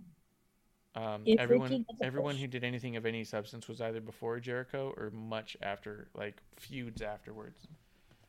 No one did. No one is better off after being with Jericho. Needs to not be near a CM Punk, not near Moxley. I mean, a great match would be him and Claudio. Um, Mm, yeah. good. But I don't. No, not a Jericho, Mm-mm. not a Kenny Omega. Well, maybe I don't know, but no, N- no. He he himself. The only people I think that would be, oh yeah, he would need. They they don't work for AEW. They're they're over the other place Yeah. because there's nobody I think very credible to elevate him to where he should be. Yeah. You know. And that's Yeah. the truth. You have anything else you want to throw out there before we uh, have last call here? No, but I thought it was really great. I don't know if you saw um I don't know when this happened last week, if it was on the the internet TV or whatever, like Hobbs uh mocking Ricky and the you know you know, this the pose. I thought that was funny. I Yeah. see that. You have to send it to me so I can see it. Yeah, it's gonna be a really interesting um all out next week. Uh Wednesday. I'm sorry. Yeah, Wednesday's gonna be very interesting. Yep. See? They got to put together a pay per view that's going to be it's supposed to be like their biggest pay per view of the year, and they it feels like it is being thrown together last second. you know, I think that this, like I said before, like this is the one that's always supposed to have been the premier event. They're not doing like a, they're doing an all out party or whatever. Pro Wrestling Tees is doing that. They're not doing like any kind of like, you know, fan fest or anything as far as I know. Yeah. So it's very lackluster. Yep. Or people are just bored with fucking Chicago Yeah. getting everything. That can we have something else somewhere else, please? Thank you. Goodbye. You know, that that happens. So I don't know. I'm waiting for them to come back west because give damn fucking Danielson his fucking home thing there. Mhm. Okay. Let all those people have it. Let him do his debut at Defy, like everybody, you know, wants him to do, and go from there. You know, let Hobbs come have a real fucking, you know, homecoming thing. That's Yeah. way overdue. way overdue. And that would be awesome. Yeah, it would be. Uh, Chris in the chat says build up for all out is really not good and Chicago's overrated. I agree with both of those. It's been a mess. It's feeling really thrown together. I feel like it can't be thrown together, but it feels that way. I feel like It does. Tony, as much as Tony may waver on some things, I feel like he does write out what he wants to happen way out in advance, and I feel like he's had a plan that's needed changes here and there, and somehow it still feels completely thrown together. Like benefit of the doubt, I think it's well. I think he's planned it out well in his mind, and execution has been a mess. You know what I mean? I just don't know why. But we'll figure it out, I suppose. We'll see what happens. Uh, it's not. I mean, it's this coming up next weekend, so we'll have Wednesday, and then it'll be right after. So. Oh, did you hear Kenny Omega's uh after the uh after the show Promo, little yeah. roasting of Ocean Oh, Spray? Yeah, with Ocean Spray, yeah. That back and forth was kind of Great. funny. That was great. And anybody who questions the wrong person won the G1, ah, right person won. Yeah. Yeah. Billy's not the goat. Yeah, I. Yeah, I just don't see. Every time I see stuff where people show, even someone tweeted at you like, "How can you watch this and say he's not the goat?" And I watched it, and I was like, "That's exactly why I don't like him." Like every time people say, "Watch this and say and tell me he's not great," I go, "Yes, right." I I think we're agreeing because he's not great. This is terrible. Yeah. It's like such a weird.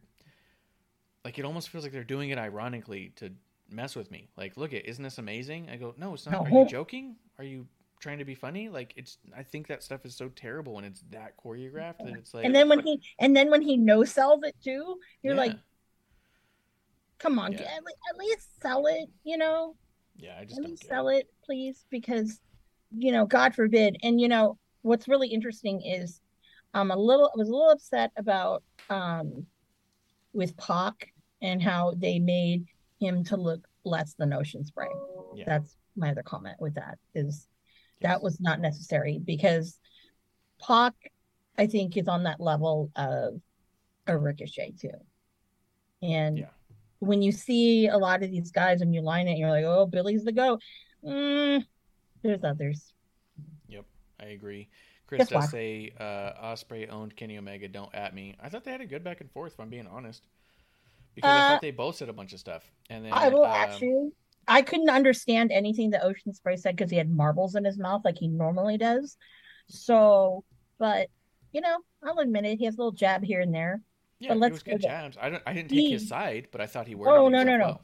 But he, it's true, because Billy was supposed to be the person that was supposed to carry of the Gaijin, supposed to carry New Japan. Mm-hmm. Uh, I think another Gaijin's doing that and doing a damn better job, Yeah. and his uh, name is Jay White. Chris does say Pac is underrated and it's not hurting him. Don't forget he's a bastard. Yeah, that's pretty good. Um, I say we do last call. We reconvene on Thursday, see what we got coming up for All Out, and then Mhm. uh, we'll live tweet or something on the week. I would only like to be live to do the one match because you know I think I would be down with that. Just the one match. The one match. I am. I. I really want to know on Wednesday what they think they're going to throw together that's going to give excitement. Um, Yeah.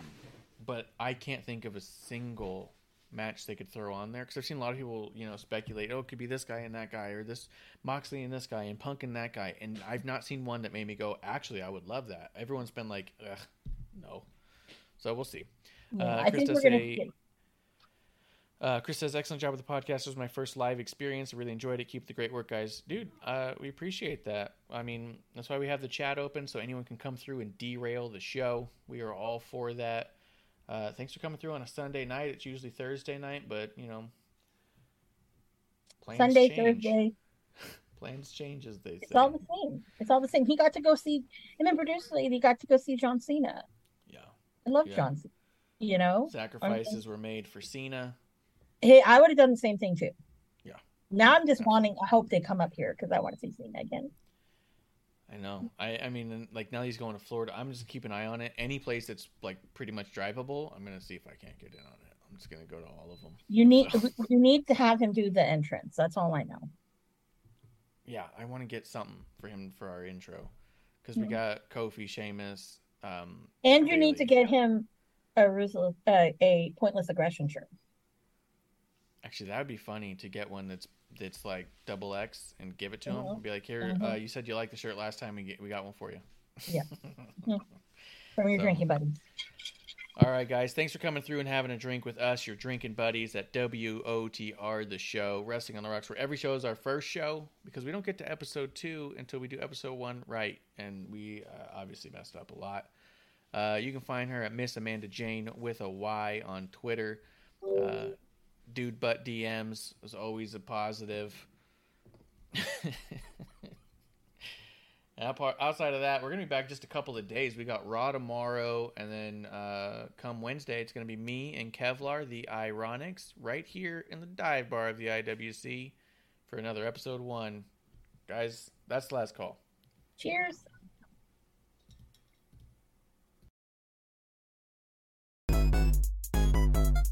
Hey, produce for two guys to drink by following and putting the I in subscribe on Twitch. Or subscribe and review our podcast on Apple Podcasts or wherever you listen to us. Cheers!